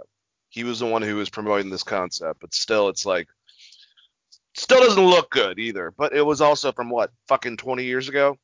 Yeah, I mean, yeah, but I mean, there's other reasons I don't like Excalibur. so, What? Do you miss him? That's what I'm asking you. Do you, do you miss him at all? Having the commentating team that we have. not really. But some some people really love the play-by-play, and I think he does do a good job at, Yeah. of the play-by-play. I think they should give a shot back to the guy um, who was originally going to be their play-by-play guy that they got rid of, who was basically kind of a WWE clone. I can't think of his name right now, but he was bit, he was kind of like a Todd Phillips or a Michael Cole, um, if you remember, very very early beginning of AEW. I can't Well, think of his name. To one save guy- my life. One guy uh, from the beginning that was supposed to be an announcer, Alex Marvez, who does the uh, the things in the back. I've actually I never thought I would want to see Charlie interview someone more so than fucking Alex Marvez. He's terrible. I'm sorry. I don't want I don't want to be a dick, but every time he's on, it's like you got all this fucking crazy shit going on in the background. Shit's getting well, I forgot which scene. Well, I'll remember it when we get there. But he was just like, "Oh no, that ha, blah blah blah." Oh, it was when Matt Hardy was beating up the ref, and he goes, "Matt, that's blah blah blah." I'm like, "Oh my god, someone fucking just put electricity in this guy, jolt his ass up." Sorry, sorry, Alex. Maybe that was who I was thinking of, was Alex Marvez, Fathead, as Jericho would call him. um, It's like you got Dasha there. What the fuck? and the actual answer is Tony Schiavone should move into that interview position, and Yes. you. I mean, fuck it, whatever. Run Jr. and Taz. A worst case scenario is just going to be hilarious. I love the stuff between the three of them. It's like when Taz makes it so funny, especially like when Tony gets on his ass and he's like, "Hey, Tony, don't don't get hot, all right?" Jesus, I forgot what he said to Taz. Uh, I think they talked. They made reference to like an old old match, and he's like, "Oh, oh, it was Luchasaurus," and he said he said something about he's been wrestling since BC, and he goes, "Jr., you were fucking there," or something like that. Jared's like, his ass. So so funny.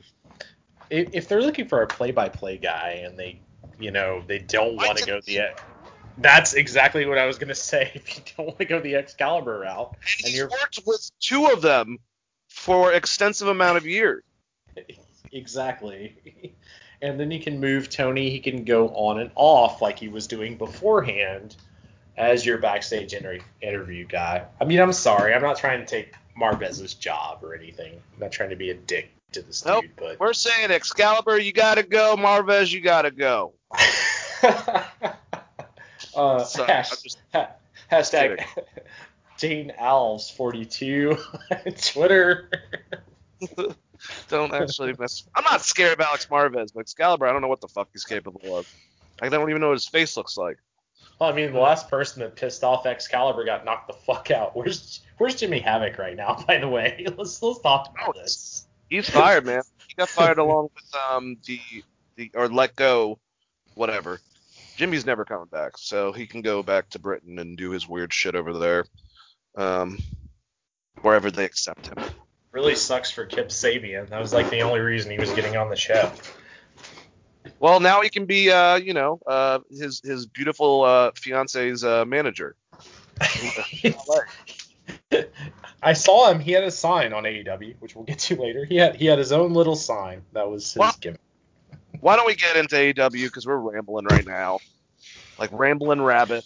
uh, all right, so the week this week's uh, show opens up with an extended video package as Tag Team Appreciation Week is here with tonight's special AEW Dynamite Tag Team Appreciation Week hosted by FTR, um, the Young Bucks, Rock and Roll Express, and Arn and Tully. Uh, after the elaborate video opener, we shoot inside Daily's place where Pyro goes off and Jim Ross welcomes us to this week's show on commentary. And we start off with, I think, the better of the two tag matches on the show. I mean, like like Tony, I think was the one who brought up. No, it was Taz. The Young Bucks and and and the Dark Order before was the Smash Brothers at PWG have been wrestling for years, so they have great chemistry, and they had a pretty damn good match, man. Uh, the end of it, Chris would bring the Dark Order was taking charge of the match, and uh, action was getting out of hand with the Dark Order getting match action lured out of the aisleway uh, where the match uh, unofficially started before the ring, and then they blo- they they blocked him off from being able to come in there. So Nick looked like he was in peril with uh, Evil Uno. Then Taz says, by the skin of his teeth, Nick Jackson avoids a fatality attempt by Uno and Grayson, and with Grayson too far away to get them, Nick reverses and hits Uno with a nice counter. He covers him and gets the three or the three right as Grayson leaped over to attempt to break the pin. The Young Bucks with a nice win in the opener of AEW uh, Tag Team Appreciation Week. Uh, yeah, and then afterwards, the Young Bucks celebrate their victory. Uh, we shoot to a backstage segment. Uh, Maxwell Jacob Freeman is shown uh, with his entourage, uh, and he looks arrogant as ever, telling the, the, the the girl to smile more when she's already smiling. Um, and then when she starts talking, telling her to basically shut up, talk when talked to. and also the the one guy that that he was bitching at about the picture, kind of like got like he was walking like right with him, and MJF said, "Get out of my shot," and just pushed him against the wall. So just an arrogant prick as ever. Um, but I like the tag match, Chris. Um, I love that fucking move, man. Where I, I, I don't know if it's the fatality or if it's something else where Evil Uno does the the cannonball at the same time that Stu Grayson does the 360 off the top. It always looks pretty fucking impressive when they do it. And I'm I'm dude, I'm I'm actually I'm down with them as a tag team. I'm down with Brodie. The whole Dark Order, kind of not so much. They've gotten better though as of lately, and at least they're not Antifa members. Um, God damn it. uh, Fuck but me. what what what did you think? What did you think of the uh, the tag match? Um, and what do you think about MJF's little segment to uh, get to his promo that we'll talk about in a second? I thought this was a very good tag match. The only thing I would have done different is I would have found a way for Evil Uno and Stu Grayson to win, um, just because the Young Bucks feud doesn't involve chasing the tag titles, really. So um, outside of that, I thought it was a good match. I love, uh, I love, I don't know. I once again, I don't know the move name either, but it's the it's the cannonball and the uh, it's the 450. I think he hits a 450, right? It just looks so Yep. cool. But that should be the fucking finish. Like It should. like that should be your finisher, not a signature move. So three weeks in a row, we've seen that as a signature move and not the finish. Like, how is that not the finish? It's the most That's impressive thing. question. I mean, it's the most impressive thing you're going to see in the entire match in general from that tag team, and that's not the finish. Should be the fucking finish. Evil Uno just Kevin Owens to dude, and then you get this awesome high spot from Grayson. That should be the fucking finish. So, um, but outside of that, I mean, this match was very clean. Uh, not if you're a huge Young Bucks fan, you didn't get every spot that they're to do ever. It's kind of a shorter match, but uh, I liked it. I, I thought this match was was pretty good. A, a- a very good opener. Yep, I agree. All right, so oh, and what do you think about MJF being a di- dick bag uh, in the hallway? Forgot to ask you about that. I liked it. It it carried over into the promo where he's like, "Smile more," or whatever. He's so easy to hate, man. He's so fucking easy to hate. There's not a lot of people where it's like, we all know wrestling's a work, but the believability is there that like, oh, it's a work, but he's probably a fucking douchebag in real life. I I mean, I'm gonna get shit when we go to this promo later on because there was an entire part of the promo that I did not get at all. Um, so we'll we'll make our way there. All right. Sounds uh sounds sexy. All right, so the the announce team starts breaking down uh, what's going on at All Out, um, and also you know will be going for the rest of AEW Dynamite. They cut to a video where uh, it's presented that different uh, tag teams are going to say their favorite tag team. And we get backstage Hangman Page and Kenny Omega. Um, the reigning AEW champions who are scheduled to defend those titles against Luchasaurus and Jungle Boy of Jurassic Express later in tonight uh, as part of Tag Team Appreciation Week. After they talk amongst themselves for a brief moment about who is the best, Kenny decided to go with the Young Bucks without like letting Adam say anything pretty much. And uh, Adam was like, "Well, I was going to go with us," and Kenny was like, "We're just two singles guys put together in a team." So obviously, still this this thing's, you know, we had that milk and whiskey fucking shot thing going for a while, but I think they're going that Kenny and him are not on the same Adam Page. But I'm, I'm just kidding. That was terrible. Um, and I don't know, man. I'm just gonna say flat out, they're definitely messed. They might be not doing anything, but they're all talking about this. The whole new faction coming out of this. I don't think it's going to be exactly the Horsemen or anything like that, but it looks like Tully might be in charge of it. Um, you know, beforehand, Chris, I thought it was Cody. I think it's a good idea for it not to be Cody. I think that it's he's actually better as a babyface, you know, in all, all things considered. And then I thought maybe MJF would be the leader, but it seems that they're keeping him single. I never thought of possibility of Kenny being the leader and possibly it being at first at least him, FTR, and uh, Shawn Spears.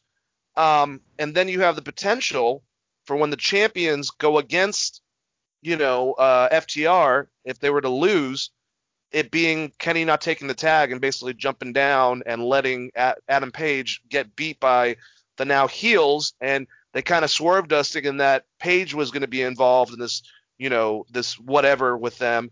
Um, but Kenny's actually the one in charge. I, I someone brought that up recently, and I was like, that's very intriguing, because what if he's the mastermind behind all this? If they do go that route. And would you what did you think about his reaction about saying the Young Bucks and and, and Page being like, really? Like, okay. yeah, Page is like, we're the current champions. These are active wrestlers. If he would have said like Terry Funk and Dory Funk, Adam Page has been like, yeah, they they're pretty good. He's on the Young Bucks. He just fucking looked at him. It was great. It was a great reaction by Page on that. Um, and good and, and good setup by Kenny. I like that idea. I like Kenny Omega turning heel. I, we, I think that's what he needs in this company, honestly, to really shift shift him into uh, another gear. Um, I think maybe the original idea. Every time I feel like they have an original idea, it revolves around Adam Page, but he just keeps getting more over. Every time he's on screen and they book him as such a strong baby face, it's really hard to hate this guy. He's like, I'm just helping a guy out because he's got a broke leg, and then I'm gonna show back up and beat the shit out of all these bad guys, and they're gonna beat me five five versus one. I mean, he's basically the fucking Sting of AEW. I would even with, say it's, it's like Cody has with Adam, and I think I said this way, way in the past, but Adam was nowhere near as over. Um, is is kind of what Magnum was maybe to Dusty, as far as Dusty seeing such a potential baby face in him. And I know for a fact from interviews, Cody's very high on Adam Page, and none of us really saw it, and he's done it himself pretty well, getting himself over to that level. Oh well, we talked about that. I mean, partially that's not his fault because the built-in storyline was him versus uh, uh, why can I think a former cruiserweight 205 live champion's name? Um, yeah, the bastard PAC. Uh, you know that storyline kind of got canceled and they had to redo whatever they were doing. But as soon as they gave this guy an opportunity on the mic, he took it with the cowboy shit. They started the little bit of the drinking gimmick, which is not. I mean, to be fair, he's not drinking as much as Austin was with like four beers at one time. Yeah, but also to be fair, Austin showed showed up with beers and half of it went on his shirt. he's showing up with fucking whiskey just straight in the glass. It's a goddamn. Oh, I I hope the actual answer is they signed James Storm and Adam Page and James Storm are a tag team because oh fuck, it'd be fucking great. Call it cowboy shit. Just like censor it or whatever with X's. If you really, if you really care about tag teams, this is what the world wants: James Storm and Adam Page riding horses down to the ring. They could do the same finisher. And but instead of Kenny doing the uh, what you call it, the knee to the back of the head, just have James Storm fucking super kick him. You know? So instead of Kenny actually doing work, or instead of, I'm sorry, I was gonna be like, what? I don't know what that finisher is. Is like, it's so off-putting. It looks bad. It looks like it's like it sucks. Like that. How the hell do you make that so it's not painful? You're getting clothesline one way and in the fucking back at the same time. Well, I mean, because Kenny never actually hits the guy. Yeah, he kind of sidesteps it, hits down, makes it look. Yeah, well, he does the leg slap that Jim Cornette loves, or whoever. Who was it, Randy Orton that got pissed off about that? It's like, what do you want him to do? Like, put his knee through this dude's back, or some of this shit is so ridiculous. But uh, yeah, like. Adam Page was definitely a surprise. As people who've listened to this podcast, I was very down on him, and I guess uh, I'm still very down on the theme music though. So old listeners, that theme music still does suck. It got over with me. Did it? It's like the Cowboys coming, man. You got like the fucking stupid ma- uh, background music you would have in Red Dead Redemption playing, like after you did something cool. I'm down. Yeah, but that music's fucking better. They should have just hired those dudes. Like, You know what I wondered? Not that their music's bad, but since Jim Johnston no longer works for WWE, why didn't they call him immediately and be like, "Hey, can you do our theme music for all these guys?" Unless he didn't want to do it. uh, I mean, I mean, he made yeah. Austin's theme music. He made The Rocks. He made Jericho's. He made no Hulk Hogan was made by Jimmy Hart, and but I know- could be I could be wrong on this, but um, he has a lot of writer credits on those original CDs. So even when he was working for them, he had made a lot of money. So maybe he was just like, now I want to actually go play music. yeah, not write wrestling theme songs. Red Hart, man. Fuck, that's one of my favorites. One of my favorite things uh, as far as wrestling themes go, and this is going to go off into a, a little tangent, not a long one, but uh, I was reading a Playboy interview when I was like 14 or 15 about Simon Cowell, the American Idol guy, right? Um, he was one of the producers that got behind doing those theme song CDs and putting those out for sale. And that's how he kind of made his nut originally. Wow, I didn't know that. It's kind of crazy, but it happened. So Simon Cowell's like, you know what? People like wrestling. We should do wrestling theme music. He didn't say it was good or that he loved it. He's fucking sure as fuck put it out on CD. That's pretty awesome. Um, so yeah, uh, let's let's uh, get back to this. So we return from the break. We see MJF standing at the podium with his campaign crew, all whom are standing on a red carpet that is laid out in the ring. There's an American flag in the background and also an AEW flag on the opposite corner. Uh, very political looking setup this week for uh, old MJF. Like, no duh, Mr. Writer. Anyways, um, MJF asked us to use the following hashtags on Twitter, Instagram, and other social media platforms. Uh, hashtag MJF2020, hashtag not my champion. MJF's assistant, Nina, is then introduced, and she shows the poll numbers for MJF and Jon Moxley ahead of their scheduled AEW World Championship match uh, coming at AEW All Out. Uh, Friedman then goes into a rant about Dictator John, which is what MJF is referring to Moxley as throughout his promo. He talks about how Moxley is only kind to wrestlers who are willing to look at the lights for him. MJF stops his speech and then lays down. He lays on his back and asks Moxley if this is better now that he's laid out for him. He taunts Moxley for a while, talking trash to him while he continues to lay on his back. This lasts for several moments as MJF uh, talks about Moxley needing uh, to fork the keys over to him, someone who is better than him, and he knows it. He says John knows, he knows, and folks watching at home knows uh, we deserve better. Finishes up with that comment and then sits up uh, only to immediately hear the theme song for AEW World Champion Jon Moxley. MJF instructs his campaign crew to run around Daily's Place Amphitheater through the various spots uh, in which Moxley would come out of the crowd. As M- MJF watches and yells further instructions, uh, we see Moxley coming out for the first time, pretty much through the ramp, and he jumps in the ring.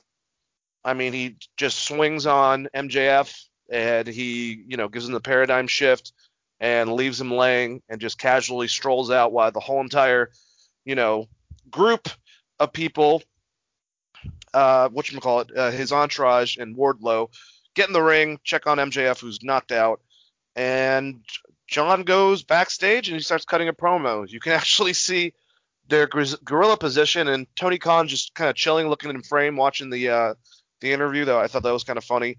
But I mean, Moxley is pretty captivating, and uh, he just is going to he's going to beat his ass. Basically, is what uh, he said, and that uh, my my only issue with this, I feel like it would have been a cool like just a little bit extra if Wardlow and two of the other guys charged backstage, since obviously Moxley's right the fuck there, cutting a you know an interview.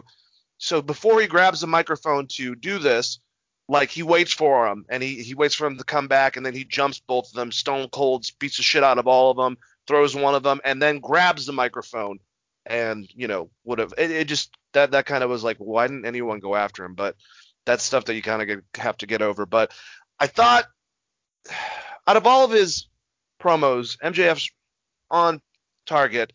I was confused a bit about some of the stuff that he said in, involving looking up at the lights. I don't know if that was a reference, maybe Chris, to implying that I guess Moxley, you know, like the whole Hulk Hogan, Jeff Jarrett laying down, like like he's pushing his weight. I I I was really confused, or he's paying off the people to beat him. I, I didn't know where he was really going with that, but I am looking forward to this.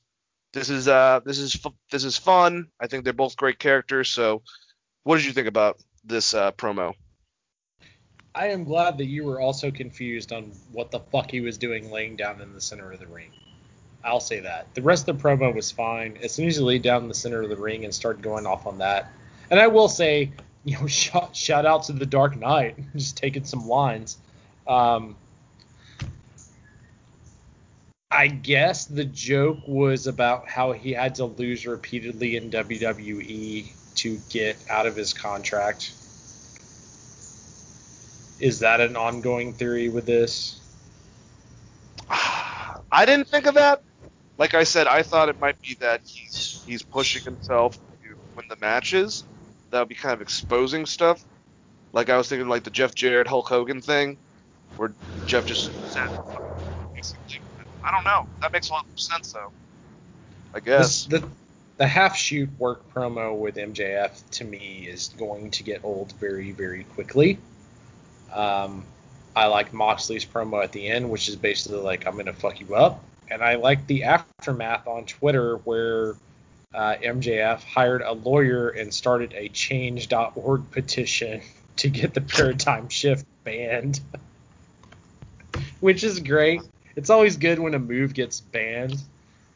The only problem is they've shown that Moxley can rip someone's arm off versus when they did it with I mean this is a Kevin uh, Ke- uh, Kevin uh, Nash storyline where they banned the power bomb right? So he couldn't power bomb anyone. It's very WCW but uh I, I, like the feud. I mean I'm looking forward to the match. It'll be interesting to see MJF and Moxley work a match together. And uh, as far as what you were saying about like you know them going back back to the back. If the end goal is to have Wardlow versus MJF at some point down the line, they have to still protect the guy to some extent. So it makes sense that he was just like a bumbling idiot here. Yeah, he kind of looked like Joseph Park on uh, SmackDown. Can't wait to talk about that. Um, so we had an interview with Matt Hardy backstage. Um, Hardy talks briefly uh, uh, in a little segment and, and promises he's going to end Sammy. He sees someone walking by. He even said he kind of went in and out of his different characters saying stuff, but it's like he's he's he's pissed. He's he's done with the shit.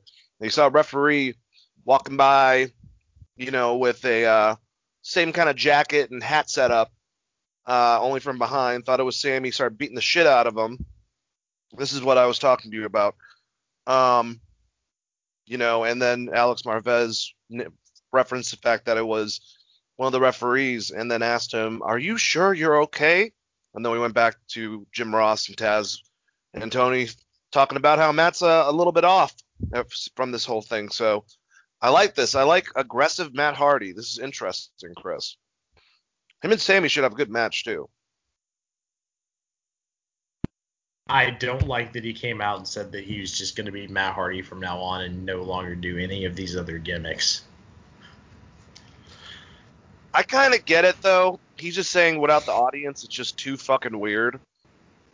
You know. So he's gonna. Did he? Now. So maybe I misread it because I thought he was just like, I'm never doing broken Matt Hardy again. And I'm like, why? Why would you not do one of the best when gimmicks I, in wrestling ever? when I heard him in an interview, he just said that, you know, it just, it kind of sucked because he was hoping to have everyone screaming delete, delete, you know, in this giant, you know, arenas. And he said that he just has to put it on a break right now because he thinks that it's, it's a, a gimmick that needs an audience, basically. I agree with him in that. Well, the thing that got him over wasn't the audience; it was the the vignettes Videos. they did in TNA. So I agree, but also tend to disagree with him uh, to some extent. Would you agree to disagree with him? I agree to disagree with him. Reby, please don't at me on Twitter. I love you. I'm sorry. I love the I love all of the Hardy family. they are. he um so I don't originally I thought he did a blade job, but going back and watching this thing a bazillion times, he did legitimately get fucked up by that chair, right? Oh yeah. He definitely did. I watched a slow motion thing. You you can see where it clipped him. It just was uh apparently like I said, I think it was Jericho said that there was two chairs there and for some reason Sammy couldn't find the one that he was supposed to use, so he grabbed you know, one of those chairs, you, you can see it. It's like with the they're much heavier. They have like the nice like little cushion on the ass, and he just fucking lobbed that at him, and it, the top of it just clipped his head. Fucking that much weight behind it, so he got pretty concussed, I think, from the whole thing too. Reason why he's he had yeah, for a while. I mean, it it sucked for sure. Um, but it makes did sense. You see, shit. it made it's Sammy with the white pants with blood in all his shoes and pants did look like a fucking badass. so if that wasn't the plan, then it hey, should have been the plan. Just like Nia fucking up Becky, man. Those make moments sometimes, even accidents. Yeah, it just sucks that uh, it does seem like Matt is super pissed off at him, even on those Twitter, because he did his own Twitter promos after that. Um, cool feud. I mean, Matt's a professional. He's gonna have go out there and have a match, whether he's pissed off at this guy or not. I wouldn't be surprised if uh, I wouldn't be surprised if Sammy catches a fucking receipt very soon. Yep. but uh, I like I like the promo. Okay, I don't know how. I, I like pissed off Matt Hardy, but it's at the same time it's just so weird because all of his characters, like he's doing basically the Hardy, the Hardy Boy character of himself. When you create these personalities, where you have three or four different personalities, it'd be like if uh, Dude Love got concussed and then he came back and he was just Dude Love. Yeah. I don't know. It's going to be interesting. Um, but we'll have to find out. Uh, we the next match I think was it might have been my favorite out of I can't um I know we just talked about it but I can't recall NXT for the life of me of which was my favorite match on that. But this was definitely up there. Awesome match with Scorpio Sky and Cody. Um, just very back and forth, man. I really like Scorpio Sky. Like I said, I didn't know because I've watched a couple of them recently. And I think coincidentally he was on it, but I didn't know he's been he's on like a win streak on AEW Dark because it's on AEW Dark. But I'm not going to get into that whole thing again. But you know, finally he called out Cody. They set up a door frame and like a fake wall, and he literally busted the door down like he said he was going to do. I thought that was kind of funny, but like not too cheesy, but you know, kind of cheesy at the same time. But I love Scorpio Sky, man. I, I love underdogs. You know, you know, kind of like how I like mystic characters and shit like that. I'm also a big fan of the underdog wrestler. Your Daniel Bryan's, your Diamond Dallas Pages, your Kofi Kingston's, your Mick Foley's. You know, the guys that you would, you, you know, people just kind of doubt them, and then I think eventually Scorpio Sky is going to have one of those titles, if not both. Um, I actually I'm going to make a bold prediction. I think Scorpio Sky will be the first Grand Slam champion. I think he'll hold all three titles first, or I'd like to see that happen. But um, they had a damn good match. Uh, the ending of it, which there were several spots that I really liked, especially the one where he did the uh, he does that jumping over uh, diamond cutter, uh, and he did it to the outside. So basically, him doing that fucked Cody up, but when he dragged him inside, he couldn't get the three count. Cody, he got out of the Cross Rhodes. He, he one of the first people that I can think of that kicked out of a Cross Rhodes. And the ending, he kind of tried to set up uh, that that diamond cutter inside the ring, and Cody kind of grabbed him, turned him around, reversed it, and put him in the Cross Rhodes. Um, I did not know this, but Cody said that's a little nod to uh, Mr. Mr. Uh, Sting, the Scorpion Death Drop, but he just twists it and drops them on their head. I did not know that. I should have known that though, since he's such a mark for Sting, and I am too. Anyways, great match. Um, but kind of got upstaged by the promo afterwards with uh, with Brodie Lee. I like this concept. Don't get me wrong. I don't know what you do with Brodie Lee. Like, does he finally take it? Like, Scorpio, legitimately to me, so far out of anyone, could have been that guy that t- took that belt off of him tonight, and I would have been like, that's awesome. Cody had a good run. This is a good person to go with.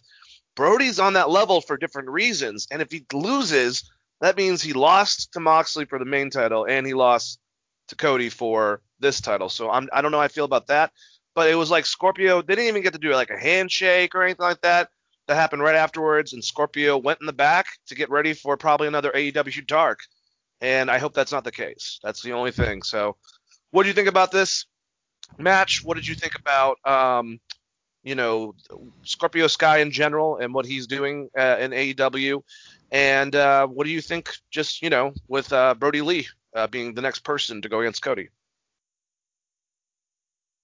I don't think it was the best match of either of the athletes involved. So, like Cody or Scorpio Sky, this is not their best match, but it was a good match. Um, as far as Scorpio getting the title, I think that's down the line still. They have to break up SCU. I almost feel like they're going to bring back in Eddie Kingston after the promo he cut to take the title off of him. I'm down for that too, actually. Which I mean, it's gonna. I I, I mean, the feud is gonna be Kazarian versus uh, Scorpio Sky. Scorpio Sky is just there. They they even kind of told us that with the end shot, like I said, with the Killer Kowalski shirt on. Which shout out to Kazarian, the Killer Kowalski shirt. The shit's awesome. Well, you know, Um, he's one of the last students of Kowalski, right? Yes, yes, which makes it even more fucking awesome. But um, it's that that's a weird one with Cody, and I don't know where they're going with this character because like his whole crew surrounds the ring, and then Scorpio Sky's gotta like in theory fight him for and five other people coaching Cody. The the other route you could go is the Matt Cardona route, but that would be a, a longer build. Uh, you got to give Cardona some strong wins to the point where he's like, hey, you know, it's a nice title. I'd like to have that. So we'll see where they go. But I, honestly, I mean, at this point, with what they had with Eddie Kingston after that promo, I didn't necessarily like the match as much as other people did, but the promo itself was great. And if you're going to have someone take the belts off of them, and you just do a straight match with Eddie Kingston, there's no gimmicks, and he wins somehow. Um, that's that's a pretty fucking good feud. Yeah. What do you think about Brodie? No possibility of him winning.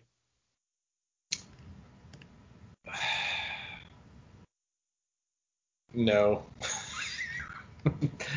I liked Brodie's promo. I like Brodie in general, but I, I, I feel like they're kind of just transitional. They treat them a little bit like Legion of Doom, where they're just kind of there as annoyances to bigger characters. And also, how'd you feel about using TikTok? I don't know if you should be doing that since that's uh, definitely been the uh, motto for Mr. Karrion Kross since Impact. Thought that was kind of weird. He said, TikTok, your time is up, Cody, basically. If you didn't remember. Well, I mean, John Cena's been sending that shit for years, dude. So Well, there you go. Can't right. see me. My time is now. Uh, We- no, it was weird. It was it was weird just because it was definitely just a shot at NXT. And it's from a guy that doesn't have a similar, but it is kind of similar at the same time, you know, type of demeanor to him. But hey, whatever. Uh, Private Party was asked who their favorite tag team was, and you know, it's it's it's like they have to say Matt and Jeff. They can't really say the Hardys. I don't know if they were able to say that. Uh, they referred to him as Matt and Jeff later on, but we'll get to that. But uh, yeah, that that makes fucking sense. I mean, that's what Jr. says. That makes a lot of sense. So I agree, Jr. And then we had a match with Luchasaurus and Jungle Boy going against the AEW World Tag Team Champions, uh, Hangman Page and um, Kenny Omega. I gotta say there was there was some sloppiness to this match, um, and I did not like the involvement of Marco Stunt. He was getting on my fucking nerves, and it was like, get him off the fucking apron. I also still don't understand why baby faces are doing heel shit uh, sometimes. So that's that's one thing that that annoys me. He's he looks like a child, um, even though he's not. It's kind of weird. Anyways, so the ending of the match, um, Hangman is by himself on his knees while Jungle Boy blasts him with his stiff kicks. Luchasaurus is blasting him with shots as well. They go for a pin, however, Omega finally rolls in the ring to break it up. We see Jungle Boy launched out on the floor as he goes flying like a rag doll out to the floor.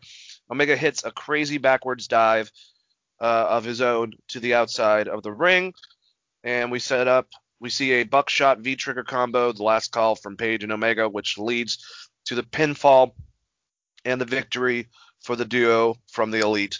The theme of Omega plays as Hangman and Omega are handed their AEW tag team titles after a hard fought victory here on AEW uh, Tag Team Appreciation Night. The winners, Hangman and Kenny. So uh, yeah, it's it's not that it was bad. There was just kind of like to me at least, um, and I can't remember specifically.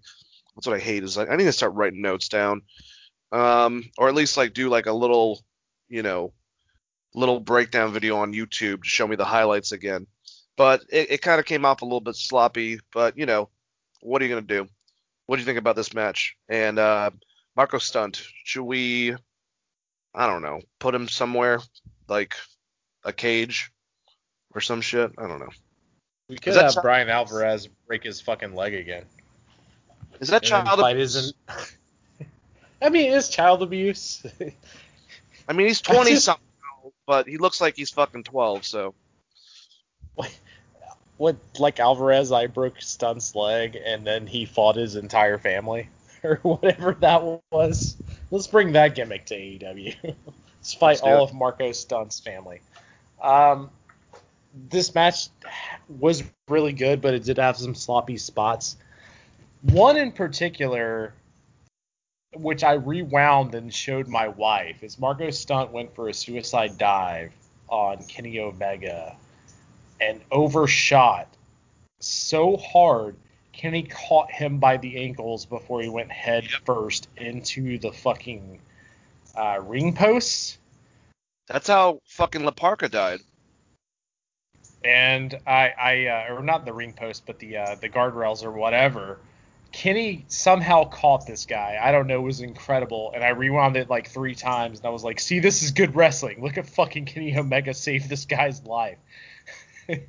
because that that could have ended very, very badly. Um, I still hate the way Jungle Boy runs the ropes before he does a dive. Outside of that, thought it was a good match. Hangman looked good. The idea is to build the Hangman, I'm guessing. But Kenny Omega was a fucking force to be reckoned with. I thought he looks like a New Japan Kenny Omega in this match. Yeah, dude, that one that one um snap uh Dragon Rana to the outside on Jungle Boy looked nasty. And he did a fucking one on uh Luchasaurus, which does not seem like a person that would be easy to do that with. So he's a uh, like I'm saying, man, if that happens where he fucks over, you know, it's it's my own scenario. I don't have any insight on this.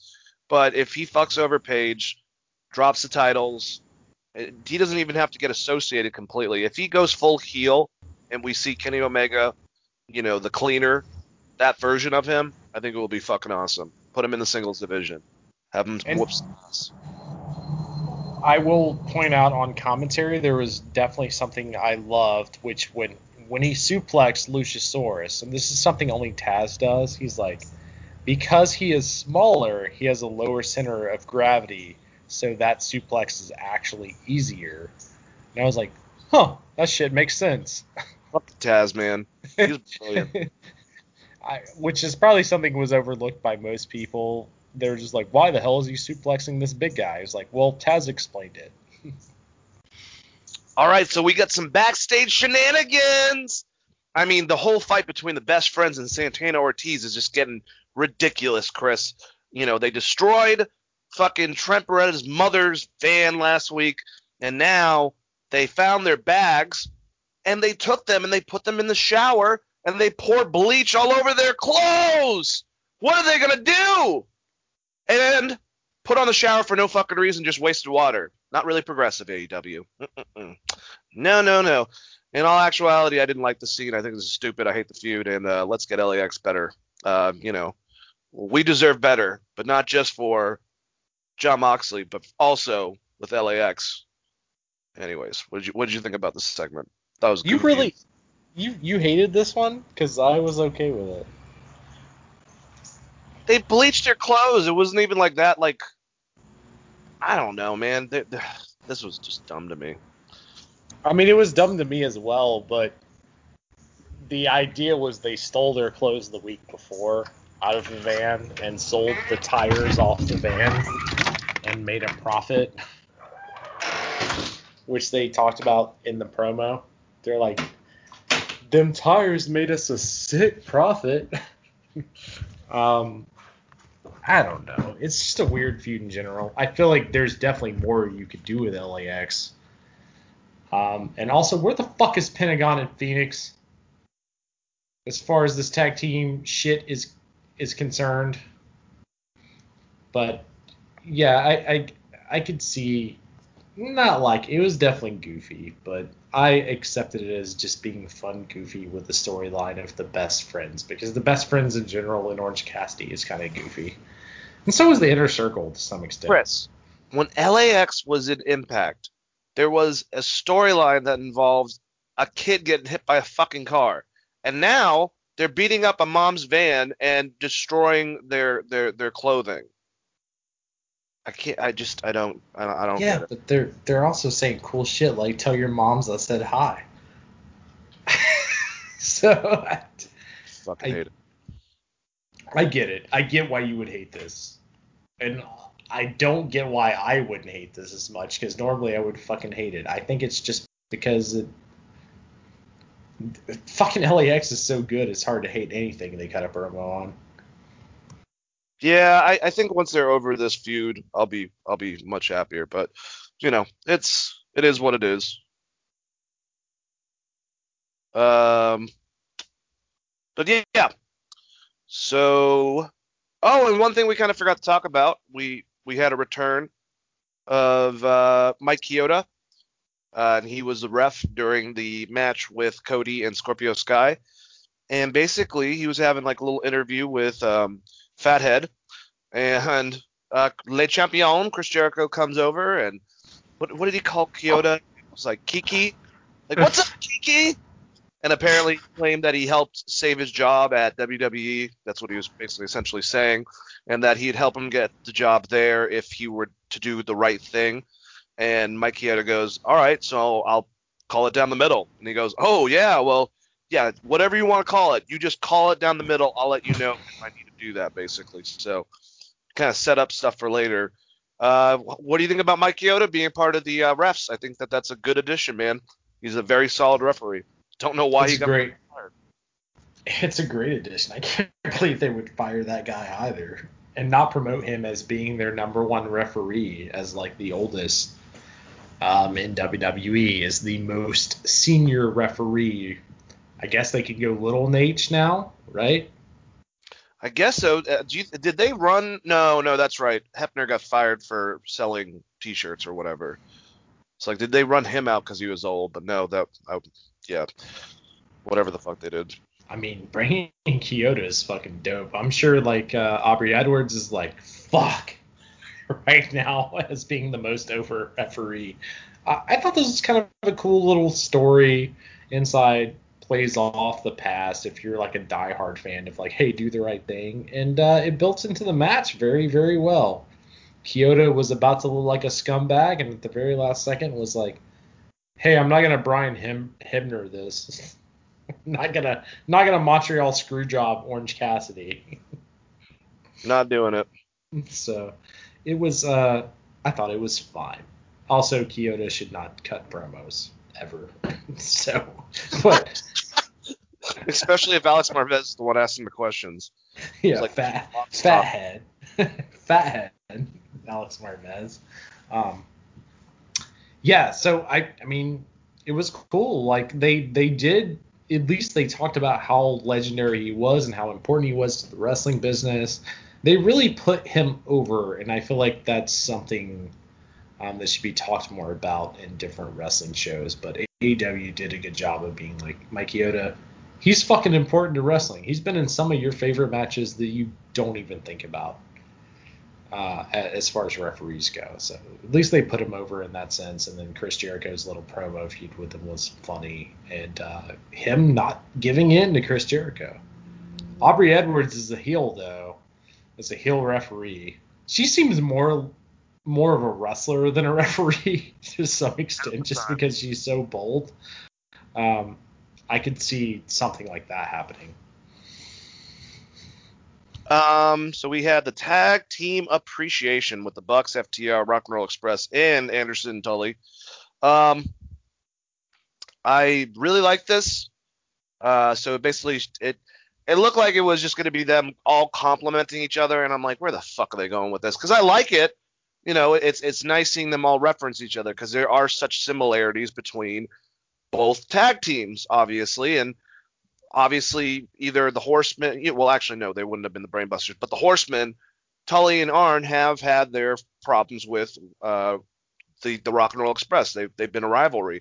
So, you know, not as much as the Midnight Express and other, but they they've they've they've gone to blows, if you will. So it starts off with Matt, and the one thing that I didn't like, and I, I already mentioned this earlier as a joke, was I wish that Matt said that we are the modern Rock and Roll Express uh, instead of saying the Rock and Roll Express was the Young Bucks of their day. That seemed a little bit cocky. He probably didn't mean anything by it, but it just I don't know. Just I was like, all right, whatever. But they, I mean, that they, that is true. And he talks about the lineage, you know, of it wouldn't we wouldn't have Shawn and Marty. We wouldn't have um we wouldn't have Matt and and and, and Jeff. I wish they would have thrown fucking you know Matt and um what you call it uh uh and Chris or no no wait it's Chris Sabin and uh Alex. Wish they would have thrown uh, Alex and Chris in there too. Uh, but it's tr- it's the truth. That's the evolution of a very similar gimmick. You know, uh, Lance and fucking Chris had it uh, as well, and um, I'll even go to PG-13. You remember that? Ha ha. Anyways, um, they were like a hip hop version of it. Uh, but you know, they just gave them a lot of compliments and also praise at the end of it. Gave most of the compliments to the Rock and Roll Express, and then praised, uh, you know, Arn and Tully for their contributions as well. Then it went to Dax, and he's very similar. He literally said because I know Dax does. Not saying that that Matt doesn't respect Arn and Tully, but Dax has talked about how great the Rock and Roll Express are because you need that counter to a heel tag team like their style. So uh, they basically said because of you four, I can you know feed my child. I, I I have this wonderful life in wrestling because of how amazing you guys all did it. And then they put over Arn and Tully though as their favorite. And then this would happen with Ricky Morton saying, "You guys are really good, but the Young Bucks, you know." And then Arn saying the same thing, like, you know, you guys have have redefined wrestling to the Young Bucks, but this is the best tag team in the world. And then it gets Tully, who grabs Ricky Morton's fucking mic and just angry man Tully starts just ripping on everyone. Like, what the hell is this? Like, you know, why is everyone like kissing each other over this shit? You know, you know what makes Tom Brady the greatest quarterback? He fucking won. You know, you guys don't have the titles, neither one of you tag teams. And then he starts bitching at Arn. And he goes, I don't understand. I've had a problem with you since last Labor Day when you screwed over my man Shawn Spears. I don't understand what this is. And he's pointing to the nightmare symbol uh, and downing Cody, basically kind of signaling like, we used to beat up Dusty. Where what the fuck happened to you? Why are you all nice and Wilford Brimley and shit? And fucking goes up. Cuts Sorry. Did you No, you're say fine. fucking Wilford Brimley? He didn't say that, but that's what I said. You know, okay. that's, Whoa. I was thinking that's that's kind of what he was kind of talking about. Like, where's Arn Anderson? Where's the heel version of you? He cuts him off, gets over with Dax and Cash, and basically kind of like looks like these are my motherfucking guys. And so uh, he goes to you know scream at Ricky Morton. Ricky Morton slaps him across the face. All hell's breaking loose. Shawn Spears comes out to grab Tully, and it's an all elaborate plan basically. Tully and Shawn are pulling, you know, the Young Bucks and Arn Anderson out of there, and the Rock and Roll Express is just in the ring with FTR. We all know that Dax apparently had that that bad knee injury that kept him out of wrestling this week. So it looked like he retweaked it, and then he takes off his brace, and then he hands it to fucking Cash. Cash bashes uh, Robert Gibson over the head. He goes flying. Ricky Morton gets turned around. Spike pile driver. They're already on the ground, just kind of like walking off, like, yeah, this is us. This is this is really us. And Young Bucks are like, dude, what the fuck did you do that for? Like, so we're finally starting this off, and I'm glad we're getting more of a heel direction. I should have shut up. You know, I shouldn't have been so pissy about this because I actually really like this payoff. Uh, Ricky, just like Ric Flair, man, if, if if you were an 80s wrestler and your name is Rick, stay away from any of the newer wrestlers from the last 20 years. They're gonna hurt you apparently. So Steamboat, watch your back. God damn. Um, but uh, yeah, he fucking took a spike pie driver like a champ. And I kind of hope we get Rock and Roll Express against FTR. I think that'd be a lot of fun. Uh, but this is obviously gonna build up whatever factions kind of going on with Tully and Shawn and them and whoever and also FTR against the Bucks. We're starting it. So I this is my favorite segment of the night. What what did you think, Chris? Oh man, it hurt my soul for the Rock and Roll Express to be like the Young Bucks are the new us. I'm like, the fucking Motor City Machine Guns are the new The the the Rockers. Come on. They're the young bucks. They're the young bucks of their day. When Matt Jackson said that, I was like, "Re- did you really just say that? It's like a family tree of what the the Rock and Roll Express was. So you get like Motor City Machine or the Rockers, Motor City Machine Gun, then the Young Bucks, then everyone else sprinkled in. The Hardys Um, are on that the list. Hardys. Yeah, the Hardys should be above the Young Bucks. The Thrill Seekers, bro.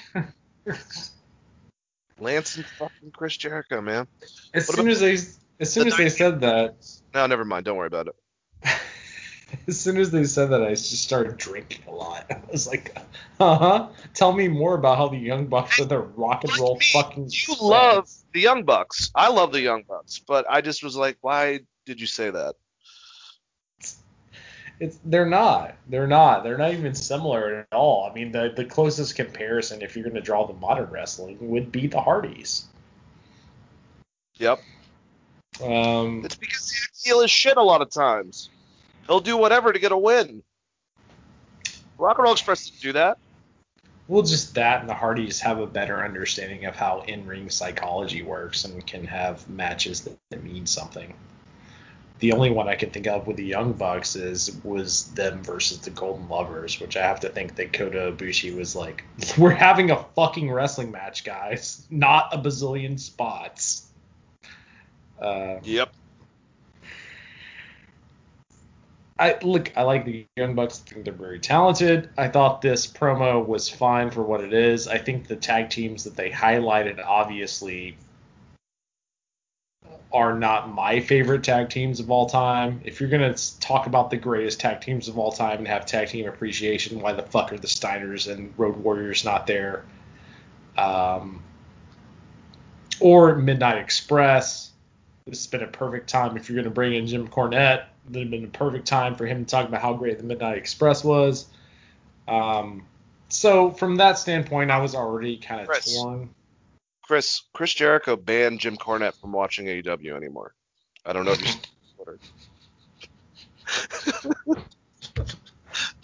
so, so Jim Cornette came back and said, uh, because it was like he is banned from watching AEW Dynamite and AEW Dark, and he goes, "Well, I appreciate, you know, I'll try not to sneak down uh, in the living room and watch it at nighttime, and don't worry, I don't already, I I already don't watch AEW Dark, so you don't have to worry about that." And then he said, "Hashtag COVID God." Hashtag Thank you. or some shit. it's, it, it was referencing the fact that fucking Jericho just played that Sturgis uh, thing with like a million people at it, which I'm sure that they went through a quarantine session similar to Doctor No from fucking James Bond, where they just hosed him down before he went on AEW, three checks and shit. Like, God. But uh, yeah, that was that was pretty funny. He's banned. He's he's fucking he's no longer allowed to watch TV apparently. Um yeah, that was weird. My friend sent me a message. He's like, "I told you the fucking Cornette shit was a gimmick," and I was like, "I don't think so. I think Jor like, you know, I I feel like Jericho was just being funny and poking a joke at Cornette to get a response. It wasn't. Don't read into that too much. Is what I'm getting at. No. I don't think Cornette's showing up next week, guys.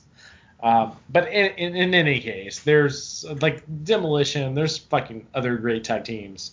They should have listed off. If you're just gonna list off tag teams and talk about how Harlem fucking Heat, list off great tag teams. They missed a, a big part of great fucking tag teams.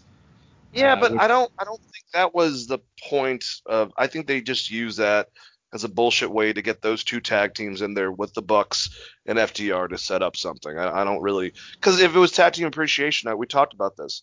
Why wasn't every fucking tag team? If it's well, I mean, if, everyone is talking about their favorite tag teams and you sell it and you do it right, this segment means a lot more, right? Which they didn't do. So I'm not giving them a pass on it. It was fine. Um, I will say, Ricky taking that spike pile driver. I think I actually talked about this uh, earlier, but uh, taking that spike pile driver, my wife thought he died. And I was like, no, he's just that good at selling. He's just really fucking good.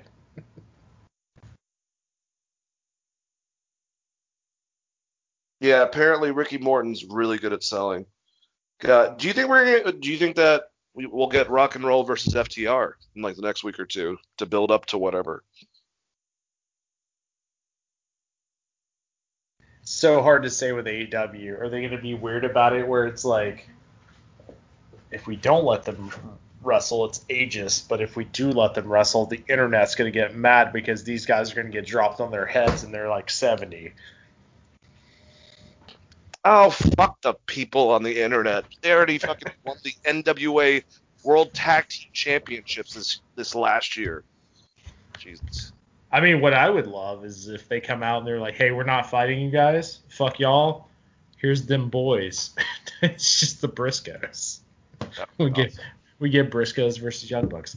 No, I could easily see them doing a match. It, it's just gonna suck. I mean, it sucks if you're a Rock and Roll Express fan because you know they have to put these guys over to some extent, and uh, like- They're old.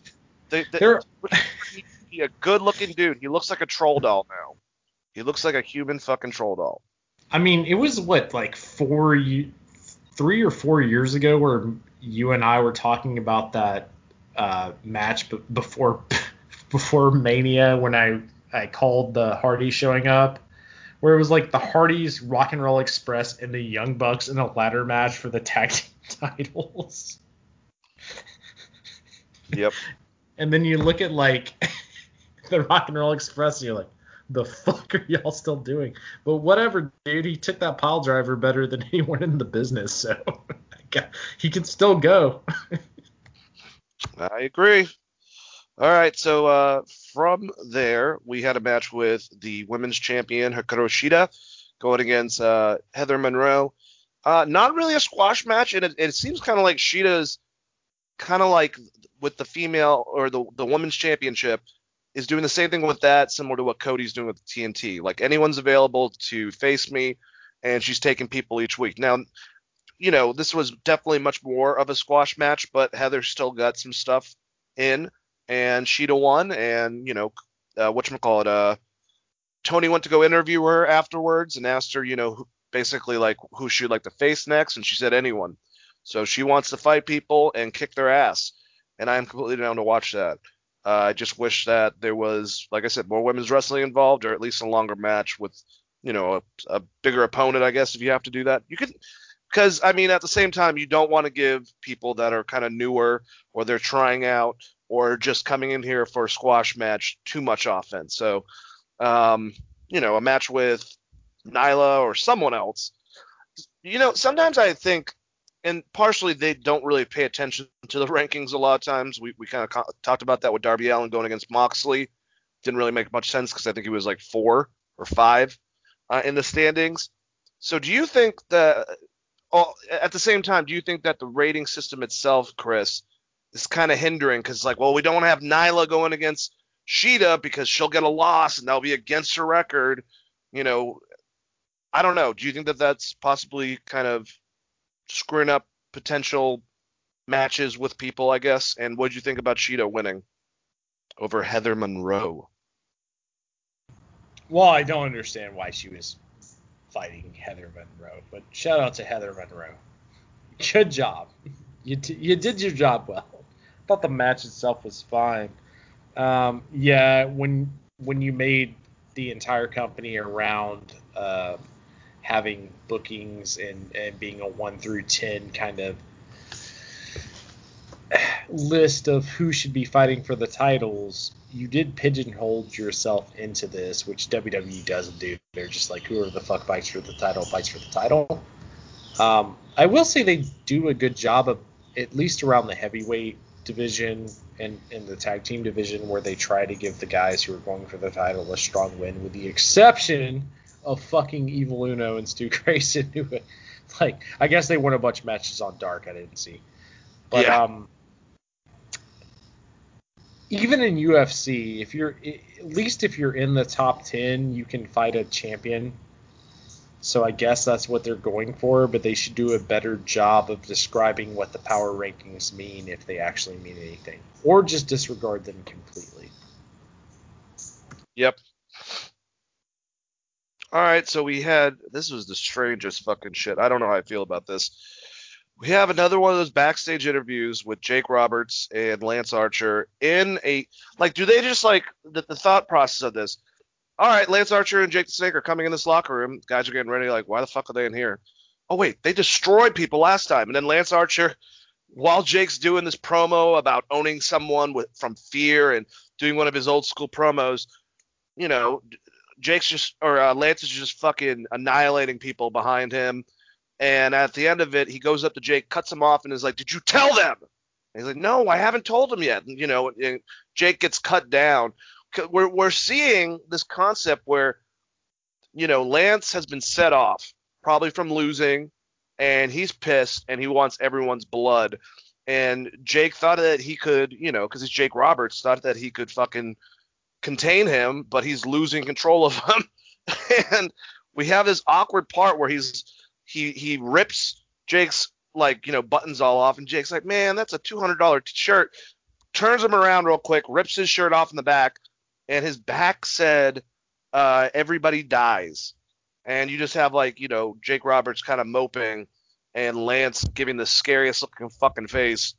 Him, dude, him and Karrion Kross, man, they they scare me just from their facial expressions. But I don't know if I liked doing that to Jake. I really don't. Um, ripping off his shirt and stuff, it just was an awkward concept. So you're saying that he had marker on his back, you already wrote it on there, and he was just chilling there. Like, but he was supposed to say it, but then he also had on. I don't know. Maybe I'm I'm trying to make too much logic within this promo, but I kind of would have preferred if Jake just did so, like his one of his dastardly promos while Lance was can't coming, you know, and destroying everyone, and at the end of it, he's just looked in the camera real ferociously and said, "Everybody dies," like ending Jake's, you know, promo. But they went with this. I don't know what what's going on really with Jake. Um, I don't think it's the best look for him. I'll just put it that way. Chris, what do you think? I thought it was fucking great, and I'm gonna give you my booking of why I think it would be great, which is they're treating Jake the Snake like he's a retirement resident, but he's getting abused by their nurse. That's how this came off to me. So if they roll with that, where it's like an old person getting abused and used for his uh, his business knowledge or being a part of the business for so long, there's a lot of things you can do with that storyline. And that's how this came off for me because the tearing the shirt off and having it already written on his back insinuates that uh, the Murderhawk is already being an asshole to this guy to begin with. I can take that. I mean, like I said, I like the concept that he's out of fucking control and not even the evil Jake the Snake Roberts can handle him. Uh, I just thought it was kind of weird out of nowhere when he just rips his shirt off. It was like, okay, now we're getting sexy. Um, I guess I'm looking past the e- the evil Jake the Snake uh, character and more towards like he's an older guy and this guy's being an abusive asshole and taking advantage of this person who's had a lot of problems in his life. And if that's what they roll with, but remember how sinister he was with Brandi and you know everything before that when he first showed up. Like it was like having the old Jake the Snake back, and now it's kind of like like you just said, like he's just an old guy who's out of shape and gets markers written on his back and shit. wait, uh, to me, it's fine because Murderhawk can twist that as like I've been controlling this guy the entire time. Yeah, I'm an asshole. Uh, so they announced that um, basically what's going on for next week, uh, the 22nd uh, of Saturday, is when AEW will air because there will be a basketball uh, playoff game uh, in its place. So basically, it starts. I think they said it's going to start at at six or something like that. It's definitely starting earlier, but they listed some of the matches for it. Uh, and th- like I said, this is partially going to be going head to head with Takeover, so it's a very interesting concept. Uh, but FTR versus Private Party, the Elite versus the Dark Order. Darby Allin will be in action. Cody is going to be going to, against Brodie Lee for the AEW TNT Championship. Uh, an AEW Women's uh, Tag Team Cup tournament. Oh, the finals is actually going to be on that show. Okay, I thought it was at All Out. And Lucha Brothers, The Butcher and the Blade versus Jurassic Express, QT Marshall, and Dustin Rhodes. Um, Dark Order, I thought they lost. I don't understand. Well, oh yeah, never mind. It's the Dark Order going against the Elite, so it's the Young Bucks and Kenny going against. I feel like we've d- just did this fucking match, but that's fine. Uh, the only thing that's really the most the the most unneeded is these four on four matches. I'm glad they did a good job the week before when they had the Dark Order going against all those wrestlers because the way they did it and broke it down story wise, it, it worked. But I just don't like four on four, five on five, six on six. Shit, even three on three sometimes can get a little bit uh, much. But whatever. What are you gonna what, what are you gonna do, Chris? I have no idea what I'm gonna do, Dave. I don't even know what I'm gonna do today. Shit. Are you I- excited about those matchups for uh, next week going against Takeover? I think there's some good matches for sure. It's gonna be so weird because Takeover is on the the network, right? Yep. So you have free versus TV. That's the most interesting thing. So like if if AEW still draws 700,000 people, we're never gonna get the numbers of comparison. Like NXT Yeah, Takeover uh, could have two million people watching on the network, right? We'll get more of a comparison of where NXT's at Wednesday when they're by themselves. Yeah, but you're right though. There's going to be a lot of AEW fans that are going to try to back and forth, or you know, even if they have the first hour by themselves, if it trails into Takeover, people are going to switch. Those type of people that watch both shows are going to switch over. So I wonder if that's going to hinder them at all with their ratings. I, I would think that TNT is acceptant of the fact their ratings are going to be down in general because they moved it from its normal night, right? Yeah. Um, that being said, with NXT and AEW being kind of a niche, I, I don't want to call it an internet community of wrestling fans, but it is very much that. I feel like people will still pick one or the other, and uh, I wouldn't be surprised if if they still pull like 700,000 fans on Saturday versus NXT on pay per view. It's going to be interesting. I know that Dave and Brian will try to at least give us the most roundabout way to of a comparison between numbers that they have with their info. Um, but yeah, all right. So we had the last match, the main event, the seven thousand dollar obligation match. Uh, freshly squeezed Orange Cassidy versus Le Champion Chris Jericho. Uh, I thought their last match flowed a lot better. They also did the exact same spot, and you're telling me that Chris Jer- Jericho, who is an ultimate heel of all time, is not going to remember that Orange Cassidy's going to bait you with those shit punches just to throw you off. So when you go to fucking hit him, he ducks and, and super kicks you in the face, like they did that last match.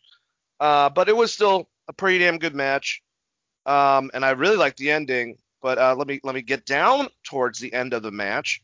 We had Jericho executes a nice code breaker on Cassidy back in the ring, goes for a cover, but only gets a two count. Things get even more hectic now.